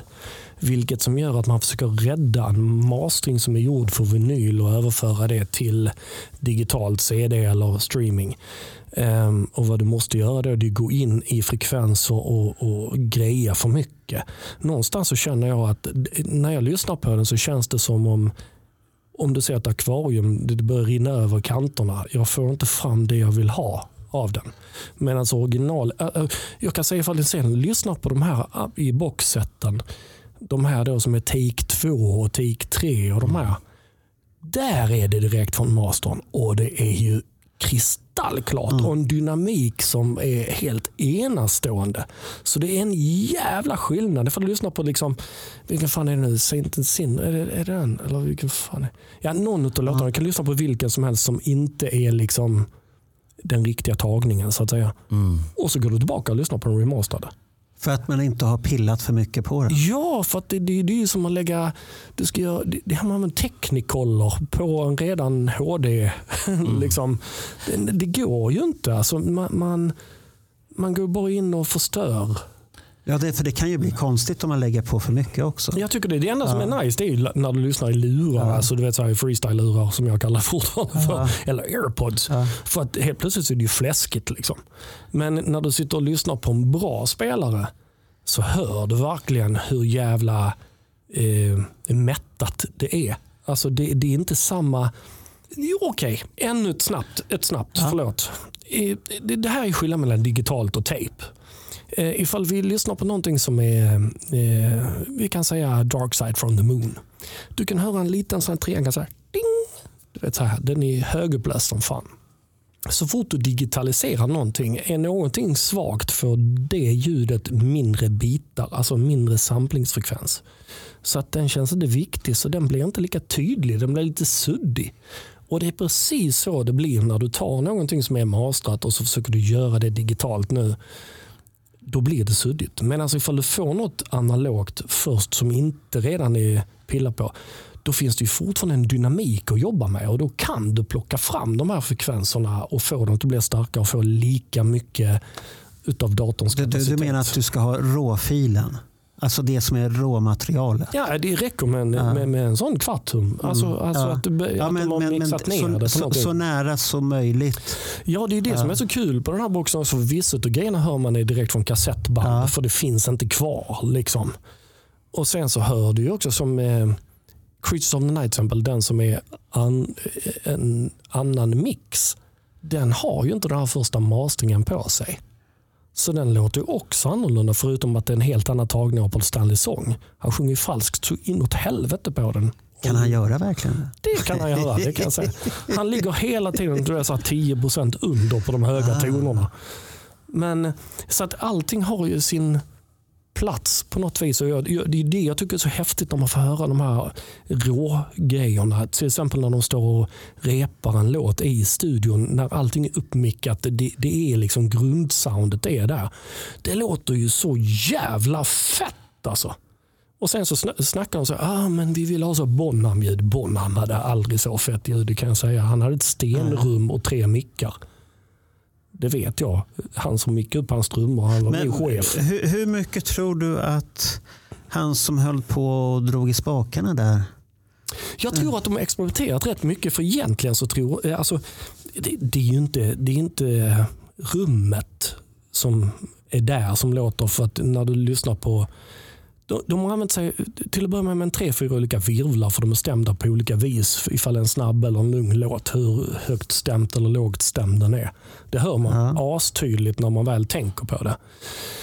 Likadant de där lite tyngre låtarna som ska ha eh, liksom jävligt mycket reverb. Då har man tejpat cymbalerna så att alla cymbaler låter bara de, de, alltså de, de ringer aldrig ut utan det låter som någon står och fångar dem så här. Ja, det blir kortare. Ja, de var Ja. för annars så skulle ju det här reverbet som man lägger på trummorna, då skulle det ju bara, det skulle bara vara cymbaler. Det skulle inte bli det här stora feta trumljudet som finns.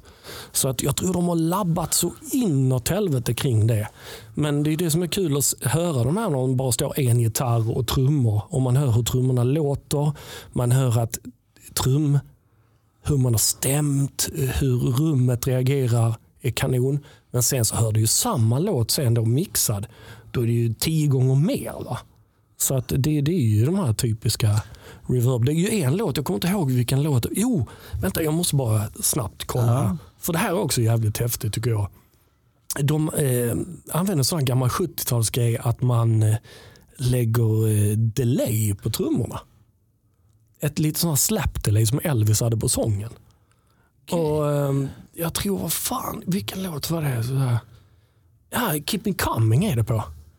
Ja, den är Lyssna på det, för du hör så. På, på alla slag. Liksom. Jaha, på okej. virvel, på pukor, på baskagge, på allting. Men det var också, man ville få det här Bonham-grejen. Fast brutalt. Liksom.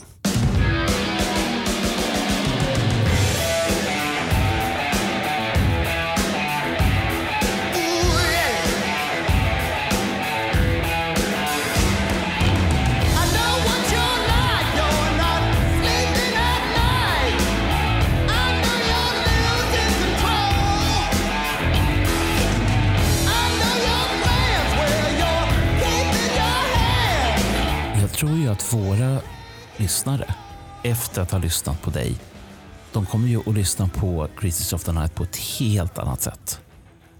Det, det, Bara det inte blir som Jolle sa, han som spelar Electric Boys. Han bara, och Björn Höglund, en vän till mig, han bara, du har förstört skivan för mig. När jag berättar om det här med cymbalerna. De kan inte lyssna på det utan att tänka på det. Liksom jag tror, Men, men, men kan det bero på att de är trummisar båda två? Att det är därför det Ja, fastnar det där ja. i huvudet på dem? För, för jag, jag kan tänka så här. Eh, min dotter till exempel som lyssnar på otroligt mycket musik på Spotify. Hon vet ju hur ljudet låter där. Eh, jag köpte ett par eh, Bang hörlurar. Kopplade in sladd. Och så lyssnade vi via Qbus istället. Den första reaktionen var wow. Mm. Och sen såg hon bara förskräckt och ledsen ut. Jag har ju förstört hennes Spotify för alltid. För nu vet hon hur jävla bra det kan låta. Ja. ja, men så är det. Och, och Jag vet inte om det, om det här är bra eller inte bra. Men alla nu som lyssnar kommer ju att ha plöjt de här nio låtarna plus bonusmaterialet. Och de kommer aldrig kunna lyssna på plattan igen. Såklart de kan. Jo, men kanske inte med samma öron. Kanske Jo, tänka men- på att åh, det finns ett Leslie han sjunger igenom. Jo, men det, där, det där är ju... Varför skulle du inte. Jag, jag använder Spotify. Jag, jag kan lyssna på det för jag vet vad jag får. Skillnaden är så här. Ska, ska, det är inte hela världen, ska jag vara vetenskapsman här igen. Skillnaden är så här genom att lyssna i smålurar som jag gör också på väg Ja. och, och på Spotify eller vilken Ja. streamingservice i stort sett som helst.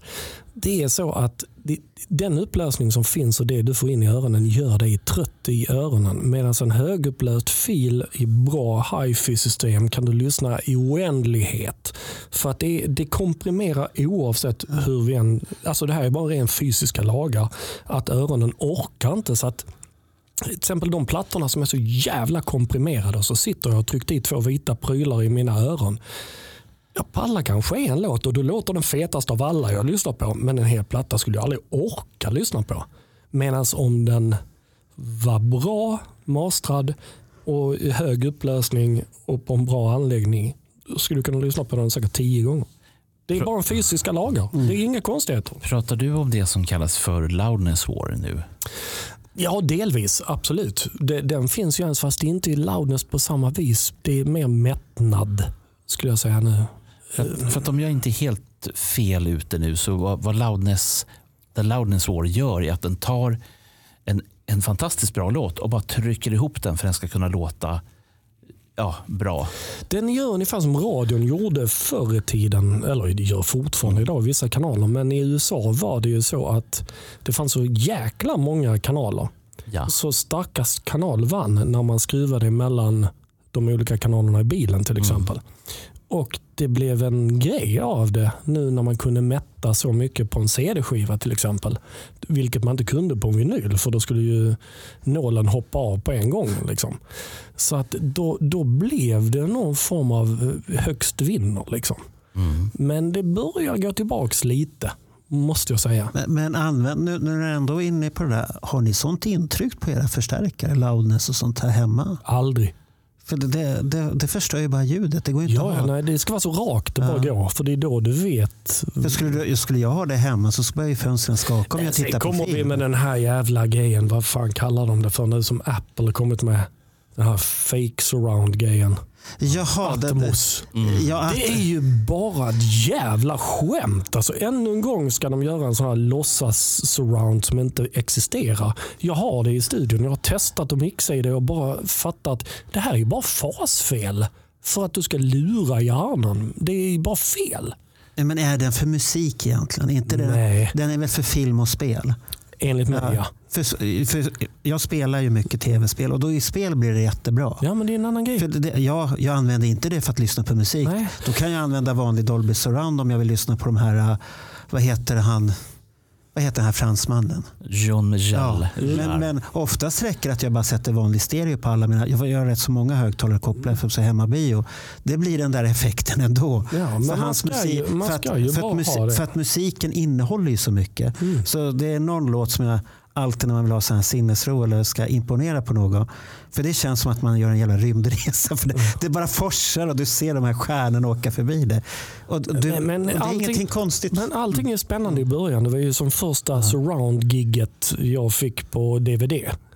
Jag tror det var, nu, nu måste jag komma ihåg vilka det var. Eh, jag kommer på det Ja. sen. Men då hade man tänkt så här, för ingen visste egentligen vad som var rätt och fel. Där kameran filmar, där hör vi mest. Mm. Mm. Så nu tar vi pianisten här och så var det bara en jävla massa piano i vänster högtalare. Och så Nej, det blir konstigt. Nej, Ja, men, alltså, men, men man lär ju sig att jobba med det. Det kanske blir skitball sen. En live, ett live-gig kanske är kanon att du har publiken bakom dig precis som du har på en konsert. Men kom inte in och gör en stereofil och säg "Åh, nu har vi gjort Dolby Atmos av den här. Det är ju, De här 5.1 spåret då, som finns både på Destroyer och på um, eh, Creatures. mm. Men de, de är väl Dolby Digital bara? Är det inte det? Dolby Digital 5.1? Det är Jag har inte hört dem. Atmos. Jag, jag vet folk som säger att de låter bra.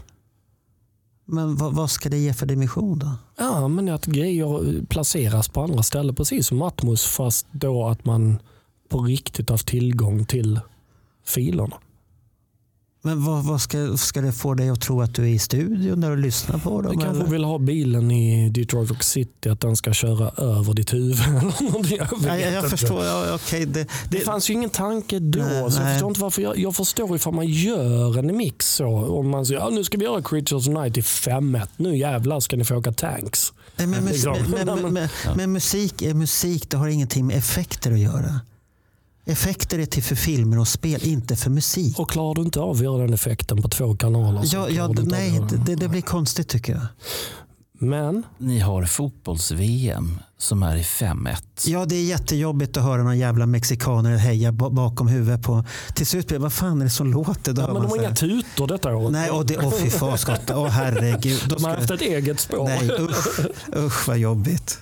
Där, vad heter han? Vus, Vussla eller vu, vu, Ja. usch, nej. Men det, det, det finns en grej till innan vi lägger ner. Jag ser att vi har pratat Nej, nej, det- i tre ingen och ett halvt år. Nej, det är ingen fara. Vi har, vi har ju inte pratat någonting om albumet. Jag tycker vi pratar bara runt Ja. omkring det Nu, nu låter det mycket här för nu måste jag ta fram min lilla telefon. Ja. Det, det blir ju som så här att vi Och kan, glasögon åkte på här också, Ja. så nu är det allvar. Nu är det allvar. men det kanske är som så här att, att vi slår vårt poddrekord, Marco. Nej, det lär vi inte göra idag. Ja. men alltså, nu, nu lite sådana här små grejer om no, några låtar. på- Ja, men det kan du ta. Det låter intressant. Som jag bara på vägen hit var tvungen att skriva ner. Ja. Som verkligen är sådana grejer som jag reagerar på. Som jag tycker är skitball. Jag nämnde Danger innan att liksom leaden är dubbad men den ligger i råmono. Det finns inte delay-studs eller reverb som i stereo alls. Men det blir ju så jävla Hur, hur har du alltså. lyssnat på det och kommit fram till det? Det, har du Ja, suttit i. Jag hade bara mina lurar nu. är det din erfarenhet som har gjort att du har kommit fram till det? Ja. Okej. Pro, producenten har gjort Producenten. Nej, men alltså jag, jag, jag sitter i en studio varje dag. Jag Ja. jobbar ju med det Då här. är det erfarenheten som Ja. gör att okej, då förstår jag. Mm. Ehm, och Sen så är det ju en grej på den här boxen. Jag kommer tillbaka till boxen hela tiden för att det är det bästa Kiss har släppt någonsin enligt mig. Ehm, Och, än, och ändå köpte du den inte? nej, jag köpte den här tre vinylsvarianten. Resten kan jag lyssna på så här. Okej. tills jag har råd. Eh, det här med Rock'n'Roll Hell. eh, det finns ju en version som heter Uncomplete. Och Det är egentligen bara av en anledning. Det är för att när solot kommer så har man missat svarsgitarren i komp. gitarr. Du, du, du, du, du. Eh, De är inte med, de gitarrerna. Så man bara, oh shit, vi har glömt muta upp dem. Den kan jag tycka, så, vad fan har ni med den för? liksom. Men men. Sen, ehm, ja, jag berättar om de här delayet på trummorna på Keep Me Coming.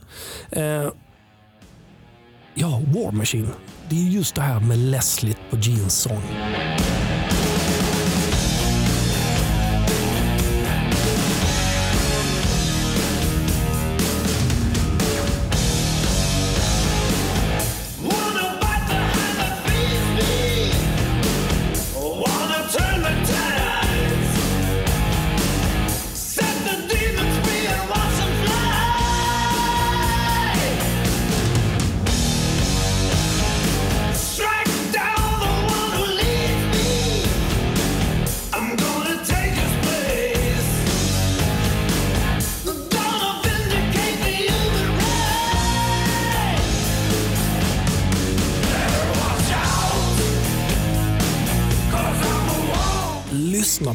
Alltså, det är så jäkla ball alltså. Vad- vad gör den där Leslie? En Leslie är en högtalare som snurrar omkring. Du vet.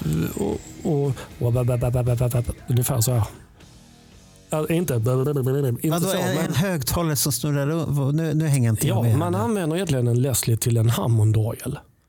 Och man kan få den här högtalaren, man har en mick framför den och så kan man få den till att vara helt still. Så ljudet är helt ah, till att den hur snabbt du vill ha det. Jaha, den ger vibrationer, ljudvibrationer? Ja, den, Okej. på, något, på något vis. En, Fast en, en, en Hammond-orgel utan Hammond. ja, sån. Och utan orgel. ja, Okej. en sån. Ja, en sån. okej. Men lyssna på det, det är skitballt alltså. Ehm, och oh, den här är också eh, rolig tycker jag. Eh, jag. Jag vet att jag har pratat om det här förut med någon, och jag kommer inte ihåg vem. Men eh, Kiss, sen Eric Carr kom med, så har de varit extremt bra på att lägga på trummor efteråt. Alltså du vet, framförallt hi-hats. Du vet, så att han sitter och spelar en sak. Han spelar liksom åttondelar. Men då tycker man att nej, men fjärdedelar verbaler har i vänsterhögtalare och så vidare. Och det, har, det är första gången jag hör dem göra det är på Creatures. Och den första låten är ju på, eh, vilken fan var det? Var det på Creatures of Night kanske? Låten? Nej, jag har inte det i huvudet. Sen så måste jag komma in till också att eh, jag är helt säker på att eh, Legends Never Die, att den är ju inspelad för Creatures of the Night. Fast man har liksom kanske bara lagt trummorna. Och sen så har man då gjort om resten för Wendy O. Williams.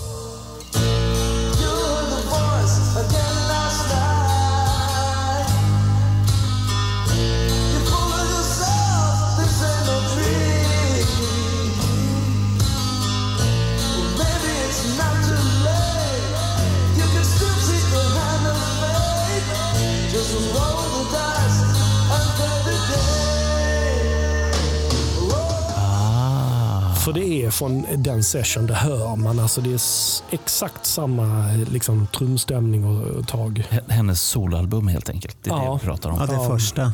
Ja. Det var, det var väl först, jo, det måste vara det första som kom då. Ja men precis. Ehm, och sen så var det en annan. Ja, och Don't Leave Me Lonely är det en låt som heter. Som inte är en låt än.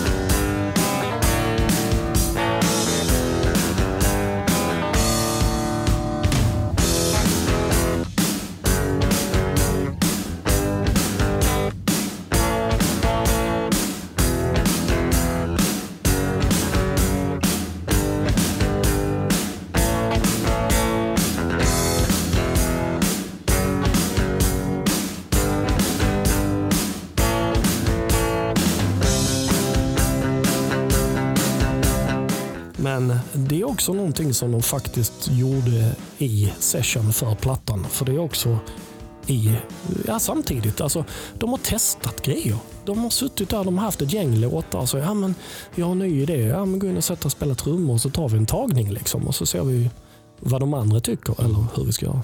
Jag tycker det är skithäftigt att få Då, vara då med. då, alltså. men då har de ju varit på spelhumör i alla fall.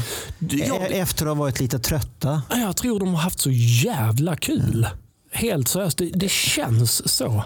För att våga göra en sån platta och ta in så mycket folk och bara, ja, vi måste bara göra. De har varit hungriga. Liksom. Eh, Kan det vara revanschlusten också? Ja, jag tror det. Att man ska visa att det här är skåpet. Och, för, för de är ju enligt mig sena på bollen där.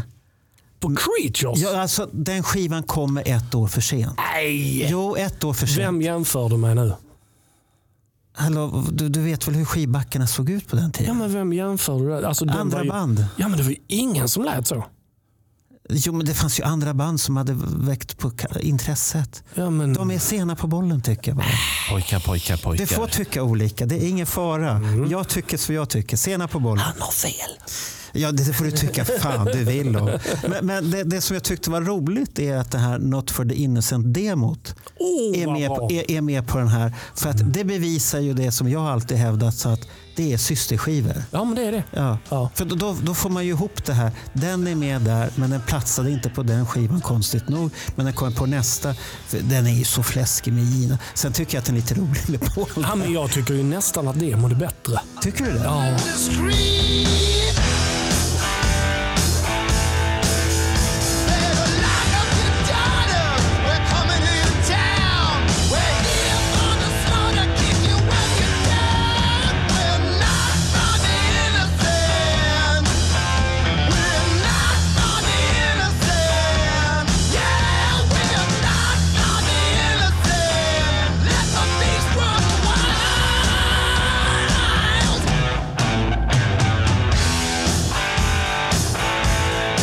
Jag tycker det är sån jävla leverans alltså. Jag delar din uppfattning på den. Men det är en helt annan låt då på Ja, något sätt. Det är, ja, men den är bättre. för på, den, på den är tyngre vis. än bara Gin. Då, då är det tyngre. Med Paul, han lättar upp den lite tycker jag. Ja, fast han har, det, där, där hör man hur hungrigt det är på något vis. Liksom. Han gasar ju på och tar bara helvete. Ja, det är det. Så att det men, det. men det är ett klart bevis för det här syskonalbumen som Ja. är där. Ja, för de är det. Och jag, jag tror ju helt seriöst att fler av låtarna som är på Lick It Up faktiskt har legat på bordet redan vid Creatures. Men man har inte tagit steget i och med att man visste att med Vinnie och så vidare. Ja, inte, inte titelspåret tror jag inte. Lick It Up. Ja, den tror jag inte var Nej, men De det- andra kan ha varit många utav dem. Men, men, Som Dance over your face och det här. Ja, ja, jo, men det- Gado- ja, för det, det låter väldigt mycket creatures utav de absolut, låtarna. Exciter och Ja. det här. Liksom. För Exciter kan man ju säga, det, det är väldigt mycket creature. Oh ja, oh ja. Lick, Lick it up är någonting, Men Lick It Up är ju väldigt mycket Paul Stanley också. Jo det är det ju. Det var som jag lyssnade faktiskt på vår kära vän Alex. Han diskuterade en gitarr på en av låtarna som ligger dit, dit, dit, dit, dit, väldigt så här. Paul Stanley han har haft den där discoådran rätt länge. Alltså just med den här, jo men han har haft det jämt. Alltså jag älskar ju vår uh, stjärngubbe. Liksom. Ja. Eh, speciellt idag som är Lucia när vi spelar in det här. Men eh, ifall du lyssnar då på Lick It Up, alltså det, det, det är ju så jävla mycket Paul Stanley över den. Men sen så kommer de här små pluttelutt-grejerna som är så Vinnie Vincent som man slår ju Ja. baklänges. Som stick till exempel. Eh, det du go, du go, du go, bob, bob, bob, bob, bob, bob. Alltså det är geni. Ja, nu är vi tillbaka hos geniet här igen. Räddade han Kiss eller hur var det där? Han är Kiss. Nej, han, räddade, nu har klart det- han nej, räddade Nu har det Kiss. gått. Han är Kiss nu. Nej, men han räddade Kiss. Nu hoppas jag Kiss kan rädda honom. Ett glas dricka och eh, allting förändras. Jo, jag tackar jag. Men albumet mer då? Vad, vad tycker, finns det något mer man ska prata om där? Då? Ja, det tycker jag faktiskt. Eh, Det är ju det att det är så ball att det är faktiskt bara nio låtar. Alltså snacka om att bara tycka, ja, här är det. Och man, direkt när man har hört sista låten så vill man sätta på den igen. Ja, Och, och Det är någonting som inte sker idag för då vill skivbolagen minst ha 45 minuters musik. 55. Ja, kanske till och med det. Nej, men alltså, här var det verkligen så här, det här, nu är det klart. Jag vet inte hur lång den är. Vad fan kan det vara? 38 minuter eller sånt? Det kan inte vara mycket längre. Jag är osäker Ja, den tar nu. slut rätt så fort när du säger Ja, det. men den gör det. Men det, det är ju också det här med att hålla intresset vid liv. Liksom, att det blir otroligt in your face. Den här plattan är ju också från den tiden då man fortfarande tänkte LP-skivor och inte CD-skivor. Vi, vi har ju varit inne på den un- under, under den här resans gång. Eh, jag tänker framförallt på två grejer. Eh, dels så tänker jag på eh, Bowies sista platta, den svarta. Som eh, inspirerade eh, Peter Lemark till att ett, komma ut ur sin garderob och faktiskt prångla ut ett album till.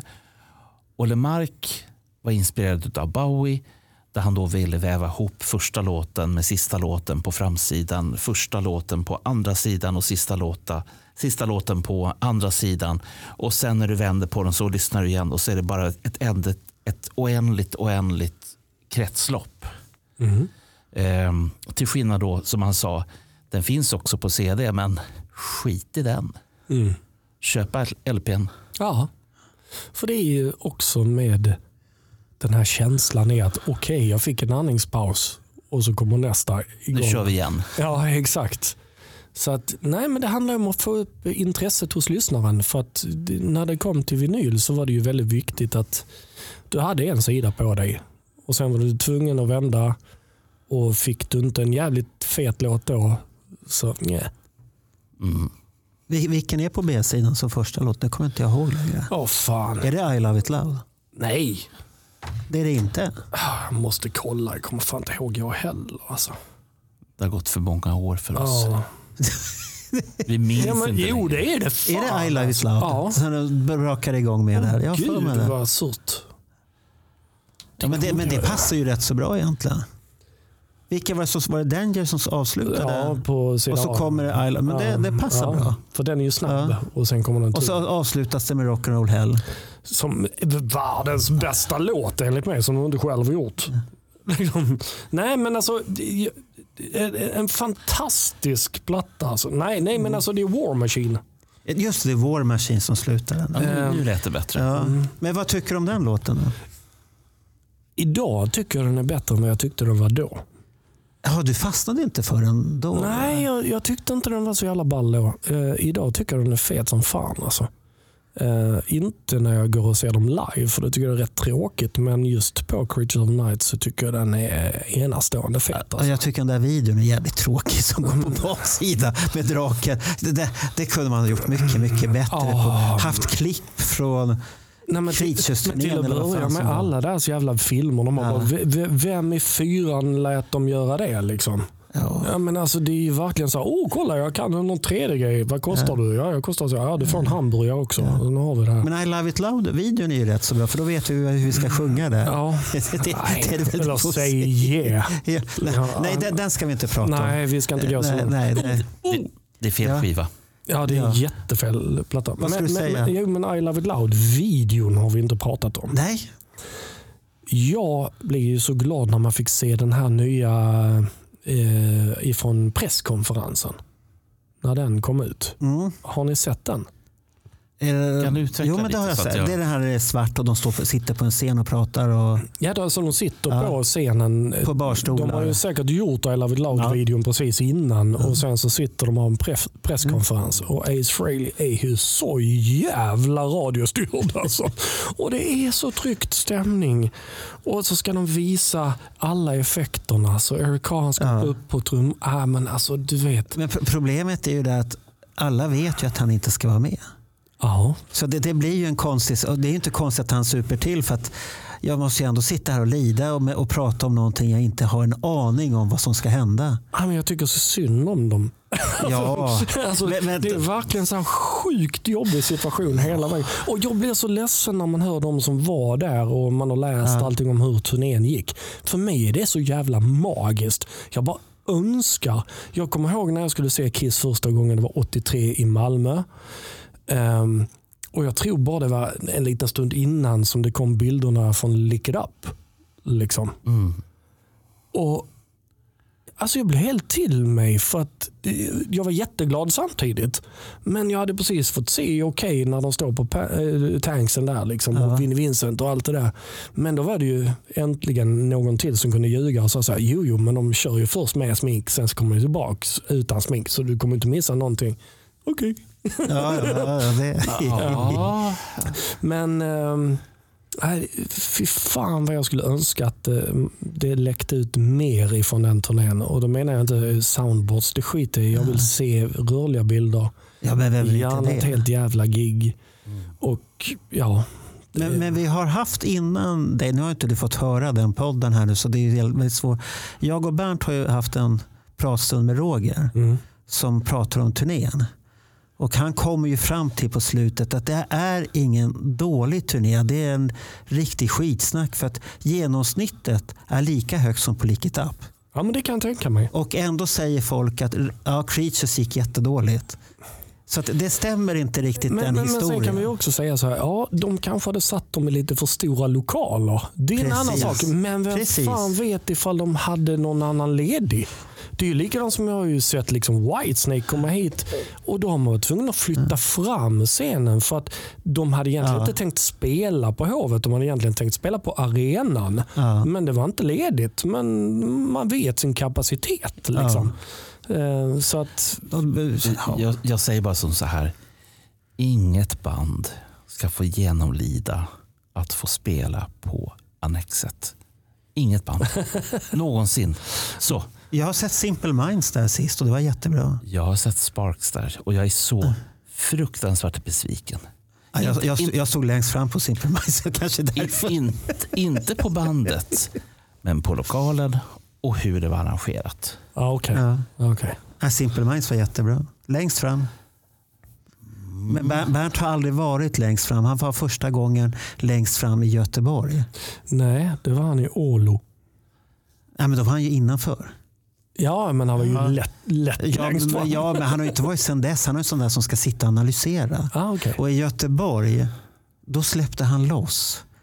Och han hamnar ju på framsidan på det senaste Destroyer som alla har sett. Och som, du ska påminna om att det finns väldigt, jag, kan, jag ska nog släppa de där bilderna där vi ser Bernt helt frånvarande och, och njuter av sina idoler och allt det här. Han är helt borta. Ja, men vad underbart. Nej, jag, är, jag, jag, är ju så, jag är en av de få som är helt överlyckliga att Kiss kommer hit Ja. nu igen. För att jag spelade i Tyskland när de var här. Ah, så du Så missade jag allt det? missade. Men det var ju någonstans så försökte jag inf- in, du vet, tala för mig själv. Vet, så här, men hade det inte varit för Kiss så hade inte du åkt till Tyskland och spelat idag. Och det stämmer ju. Ja. Så något gott var det, men det, det Vi- gjorde ont i mitt hjärta. Vilka alltså. var det där? Var det Pretty Maids du var med där? Då? Nej, det var med Ronnie Atkins. Då spelade vi Ah, på någon du spelade med festival. honom? Ja, Okej. Och det var ju, jag hade ju redan planerat, jag hade ju bokat så jag skulle ha förfest och grejer som jag hade en gång tidigare. Med Eddie Engdahl. Vi hade redan lokal allting med krypavstånd fixat. Men nej, Jag har varit på det här stället som det var 2017, förfesten där. nej. Inte det, det var en ny lokal? Ja, Okej, ny lokal ja. För jag, jag hade ju med mig min son. det var ju Och- 300 personer Ja, på ett ställe som tog 20. Ja, men det, det, det jobbiga var där att jag hade med mig min son och jag hade med Camilla som jag var ihop med då. Och inte någon, de två är ju inte jättestora kiss jag, hade ju, jag kunde ju stå och prata med vem som helst, det var inga problem. Men de kände sig så jävla utanför. Konstigt. Så, så jag, bestämde efter tio minuter att nu har vi varit färdigt här, nu går vi. Ja, men du träffar ju dina vänner. Ja, men ni passar inte in här. Vi Jag kan härifrån. säga, jag, jag sa till ägaren så här, ja. Ja. men nu kommer det vuxna människor faktiskt med en plånbok och eh, de vill säkert Ja. dricka lite. Så se till nu att ni har grejer hemma. Tog det slut? Det var soprent innan spelningen.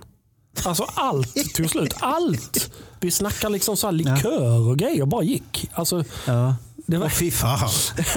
det var helt soprent. Han var så lycklig. Jag fick typ gratis pizza ett halvår. Ja, men såklart han var lycklig. För det var ju mycket folk där. Men det var ju bara kissnörderi. Ja, ja, men För då Andreas sa det när jag gick, till toa, jag gick på toaletten så fastnade jag lite så kom jag tillbaka. Hur går det med samtal?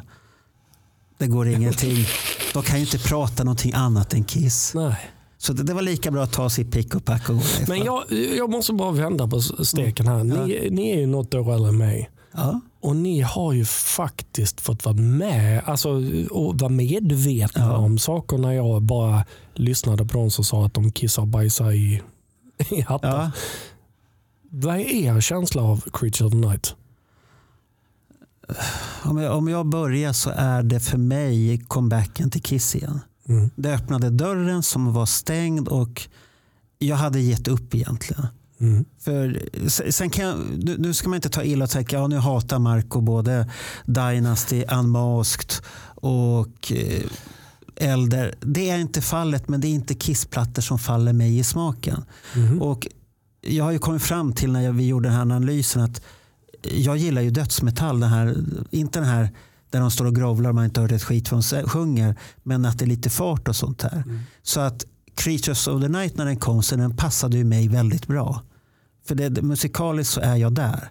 Sen, sen är jag väldigt spretig i musiksmaken. Ja, som, det är nog alla, som, som attan. Men för mig var det att nu är de tillbaka och sen dess har jag varit kvar. Så jag har inte varit otrogen sedan dess om man säger till Kiss. Det, där har jag varit där. Och allt är ens fel. Va? Nej, det var inte. Vems fel?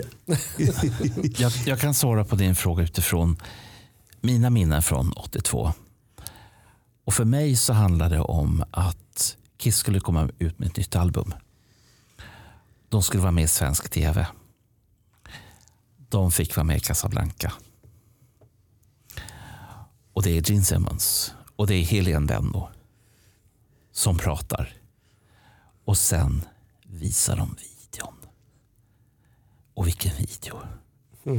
Helt inne i videon. Och slutet.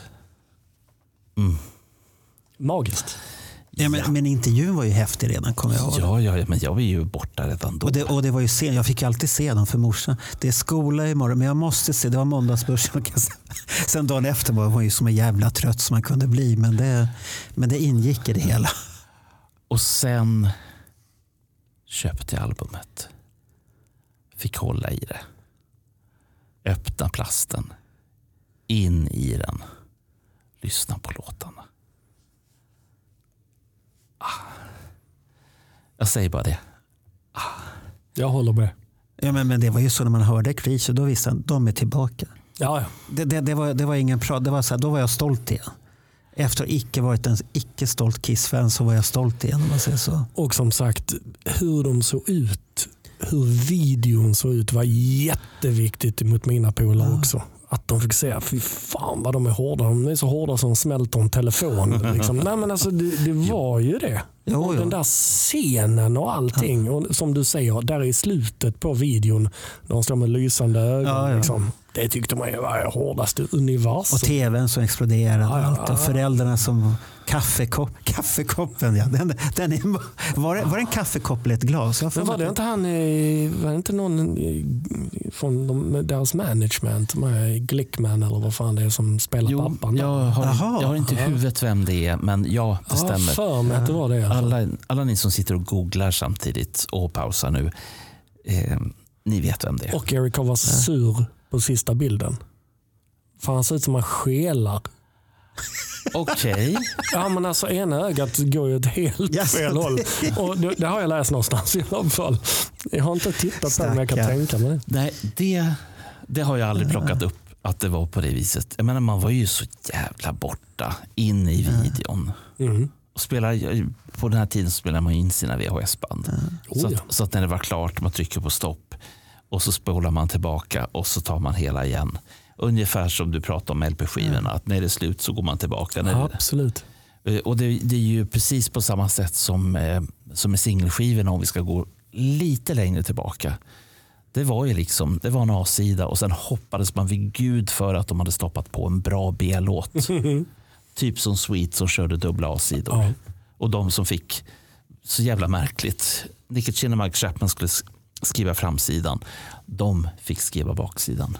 Och man vände alltid på Sweet-skivorna därför att baksidan var alltid hårdare. Det är helt underbart.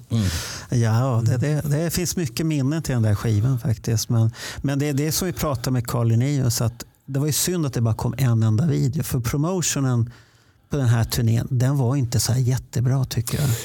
Jag minns den annorlunda. Jag tror det var för att jag var i okej-generationen. Liksom, och det, ska Ja, men det, det var i Sverige. För vi, Ja, precis, men var tittar du det- i USA så var det inte så stort. Nej, men det, det har man väl förstått att de inte var stora alls. Alltså på Nej, det nej. viset. Liksom.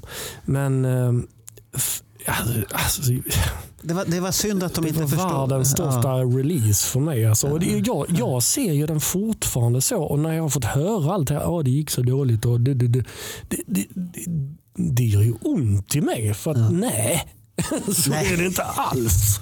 Men, Liksom. men, men så, så, så dåligt gick det inte som Nej, det allihopa säger. Och sen får man ju säga att eh, de här videorna som kommer från Sydamerika och man får se det här eh, galna Kiss. eh, Speciellt Gene som måste ha tagit någon jävla tablett eller vad fan det är. Om det är tomt i plånboken. Någonting har hänt och han måste jobba in de här pengarna. Att han vet inte hur han ska stå.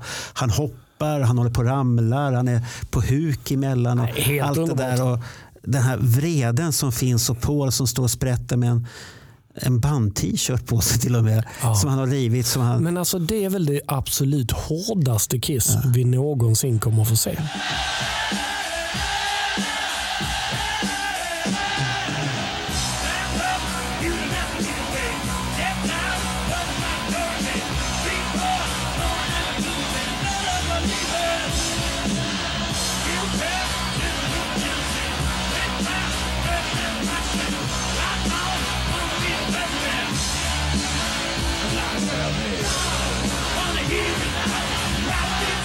Ja, det är det hårdaste Kiss. Ja, för att det är bara ursinne. De går ut ja. dit.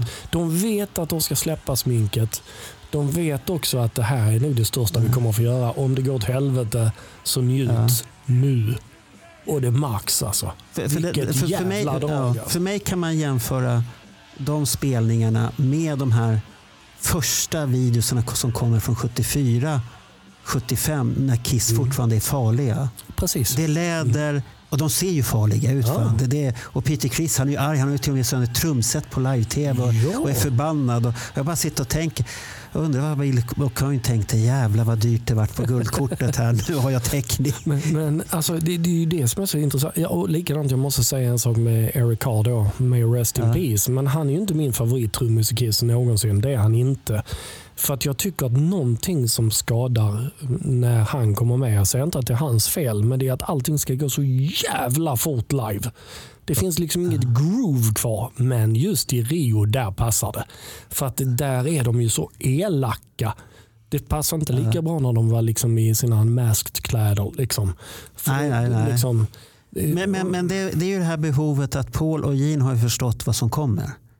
Det ska vara det här och det ska gå så jävla fort alltihopa. Så, ja, fast, och idag går det ju tvärtom. Då, då går det ju väldigt långsamt ja, fast för, för en gångs skull går de rätt tempo. Ja. Och någonstans är det ge och ta lite. Men det, alltså det gick ju jävligt fort. Men då måste jag säga, på Critics of the Night. Fy fan vad jag är glad att Eric Carr fick göra den plattan. För satan vad han lirar på den alltså. Ja, det, Alltså det är helt sjukt hur jävla tasty och snyggt. och, han, och, han ser, och han ser ju tuff ut också. För det är, ju, det är som Carl Linnaeus sa att han gick från räv Mm. till en silverräv. Mm.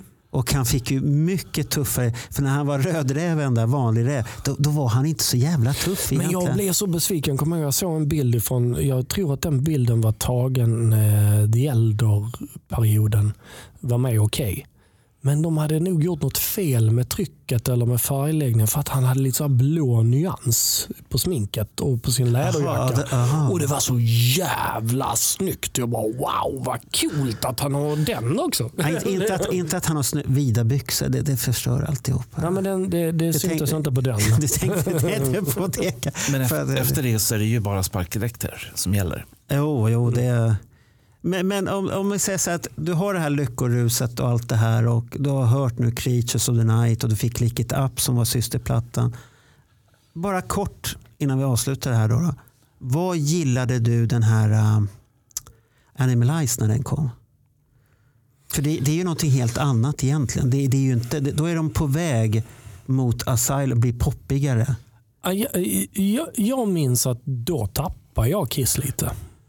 Och vad berodde det på? Det berodde på att jag tyckte att det inte var Kiss. Alltså eh, musikmässigt. Ja. Jag, jag kommer ihåg att här Out of the cold into the fire var kanon. Thrills in the night älskade jag. Hatade Heavens of fire. Ehm, och Burn Bitch Burn. Ehm, så att liksom, eh, nej jag blev, och sen så, det var bara någonting som var fel. När Asylum kom så räddade den mig och än idag håller jag den en av de absolut bästa plattorna av det osminkade Kiss. För där är det ju bra låtar och det är så jävla... Ännu en gång, där kom Bruce in och faktiskt gav dem ännu en spark i röven, liksom rent musikaliskt. Ja, för han är, dukt, han är duktig. Mer, mer, det är många som inte uppskattar honom, men han är fruktansvärt duktig och, Ja, han, och säker. Han, han, han gör det han ska göra. Han gör det. och Han tar ingen plats. Han är, Nej. precis, liksom, han är ju Vinnie Vincents styvbror. Ja, det, nej men alltså, du vet så här. Eh, nej men eh, så att nej. är- eh, Animalize för mig är ingen höjdare. Men det, det är synd om när du pratar om att Tänk om han skulle ha den här pondusen han har idag på alla kryssningar och det här. Mhm. Och hade haft det 84. Ja, fast han kom ju in på ett annat sätt. Vi Ja. ska inte glömma det. Han kom in som inhyrd kille och då inte ta plats, inte vara Nej, nej, det- inte det- synas. Hur fan lätt är det och helt plötsligt, nu får du lov. Han var konsult. Ja. Han kunde få kicken när som helst. Jo men så var det ju. Men, men eh, att vara konsult åt Kiss, det är ju inte något fel i det. Mm. Nej. Anser jag. Alla vi vill ha ett jobb. Är man yrkesmusiker så fan bättre arbetsgivare än Kiss. Ja, jag kan inte hitta en jag skulle Men, önska men bättre. 92 visar han ju. Jag tycker inte det. Jag tycker Tycker inte det? Nej, för jag tycker faktiskt att du vet när alla säger så här, "Ja, jag- gillar ju inte Revenge till att börja med. Jag tycker det är ett Oh. riktigt bottennapp alltså. Ja, förlåt, men jag tycker inte det. Jag tycker oh, Bob Ezrin är tillbaka han har gjort så att Bruce spelar så jävla bra. Han spelar för fan inte så bra på den plattan. Där är det bara mest oväsen. Nu, nu är jag lite chockad Oj. faktiskt att du tyckte Nej, det. jag, nej det, det är en platta som aldrig... Unholy, fan jag gillar den för att den har attityden. Men nej, det är så mycket skräp på den där jävla plattan. Alltså. Ja, för, för mig, ja, alla vet ju vad jag tycker om att jag tycker om plattan men den har ett tidsstämpel på sig tyvärr för min del. Ja, men nu ska jag säga någonting som inte många håller med mig om, men ni borde göra det.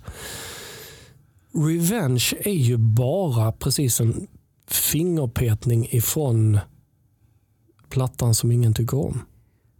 Carnival of Jaha, Souls. ja, ja, den plan, ja, Det är ja. exakt samma platta, bara det att man använder sig av andra stämharmonier på låtarna. För att när jag lyssnar på faktiskt Carnival of Souls, det är jävligt starka låtar. Alltså. När jag fick höra de första du vet, så här bootleggarna, jag var ju helt blown away av det. Idag orkar jag inte med de här understämmorna, Nej. att det ska vara så jävla svårt. Men det är, ju, det är ju typ samma sound på plattorna. Alltså, och Det är samma sorts nedstämda, det är samma sorts riff. Det, det, det är skitlikt idag. För det, det, det, där har du ju två systerskivor. Det har du För absolut. de skulle ha kommit väldigt tätt in på Ja. varandra så hade Ja. det funkat. Det är bara det att Kiss kom in i Revenge och sen så hände det här samtidigt. Ja, men då gör vi det nu. Så sena på bollen. Ja. Mm. Ja. det var Där- de. där är de igen. Men de blev ju ohyggligt sena i och med att den drog ut så långt på tiden. Men när den kom, när den kom så hade de ju bara varit sena. Ja, då hade de bara varit sena. Ja, ja nu var de ju löjligt sena. Ja, de släppte ju den för att de ville ju inte det. Ja, Men, den känns ju inte klar. Liksom. nej, men- tänk men- tänk om men- de hade fått göra klart det. Men de är ju oerhört lika låtmässigt och hur det är, gjort. Och det finns några riktigt, riktiga höjdarlåtar. Liksom, Ja, det det, det. till och med de som... Många gillar Hate, men den, den kan jag vara så här... Det är för mig är det en väldigt typisk Jean-låt. Det, det är ingenting, Ah. att det, den är ingen grunge eller någonting. Det är en Jean-låt som... Ja, jag gillar den. är lite ja. ned- Shiloh's ja. End, är ju kanon Ja. också. Så, men du har många av han Paul där när han krusidullar. De är helt okej tycker jag. Ja, för fan. Jungle är ju Ja, asbra. och det, här, äh, och det fick vi ju höra ändå när Union spelade live, de Ja. låtarna. Jag har för mig att ni spelade också någon av de här Ja, låtarna live. ja.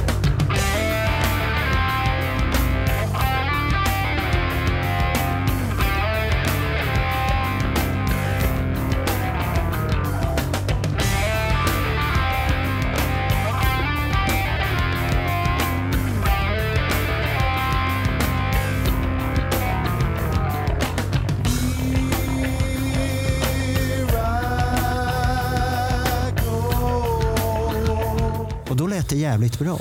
Men det, det, det blir ju en annan grej när du inte har det där typiska soundet Ja. och framförallt inte de här understämmorna som ligger hela tiden. Så att, alltså min dröm hade varit att få tag i originalfilerna på Carnival of Souls Och göra om det. och göra en riktig mix och ta bort skiten som inte har det att göra. Det skulle varit en jättebra Kiss-platta, tror jag. För det, för det roliga är att eh, när man har varit på konsert som- där de har spelat som Union, när de har spe, spelat de här låtarna och sen när ni spelar, då diggar folk dem. Ja. De älskar de låtarna. Åh fan vad bra det är. För att det inte har det här ja, tråkiga stycka synd om sig själv stämningen på Nej, men låtarna. precis. Så att du får bort den och du har tvättat bort den där och lyfter låten. Då blir det Paul bra. Stanley ska vara så, eh, open arms and open Ja. legs. Han ska inte säga shoot me. Nej, nej, nej. Han, han är inte en sån person. Om jag säger som så här, eh, Car Jam 21, Mm. den EPn som kom. Eh, det är fyra låtar som jag tycker är bättre i deras versioner än i de originalversioner som de är inne och, och tallar på. Jag skäms att säga att jag har inte hört det. Oj, Förlåt. då får vi återkomma till det. Mm. Ska, ska, ska, vi börja stänga butiken för den här gången? Ja, jag, jag vill hem och käka ja, lussekatt. vi ska stänga butiken. Va? Men vi är ju som roligast nu. Ja, men det är då man ska stänga. Och du, och, du- du- roligast, du har ju bara sniffat på vinet här idag. Eh, Ja, Och när det blir Winnie så måste det vara nästan vara två flaskor vin för att jag ska släppa loss på den här Winnie och, och tycka att han är bra. Och att, och att han räddade Kiss. För det ska ni övertyga mig om att han gjorde. Eller så säger vi det när du och kissar så kan det vara. Okej.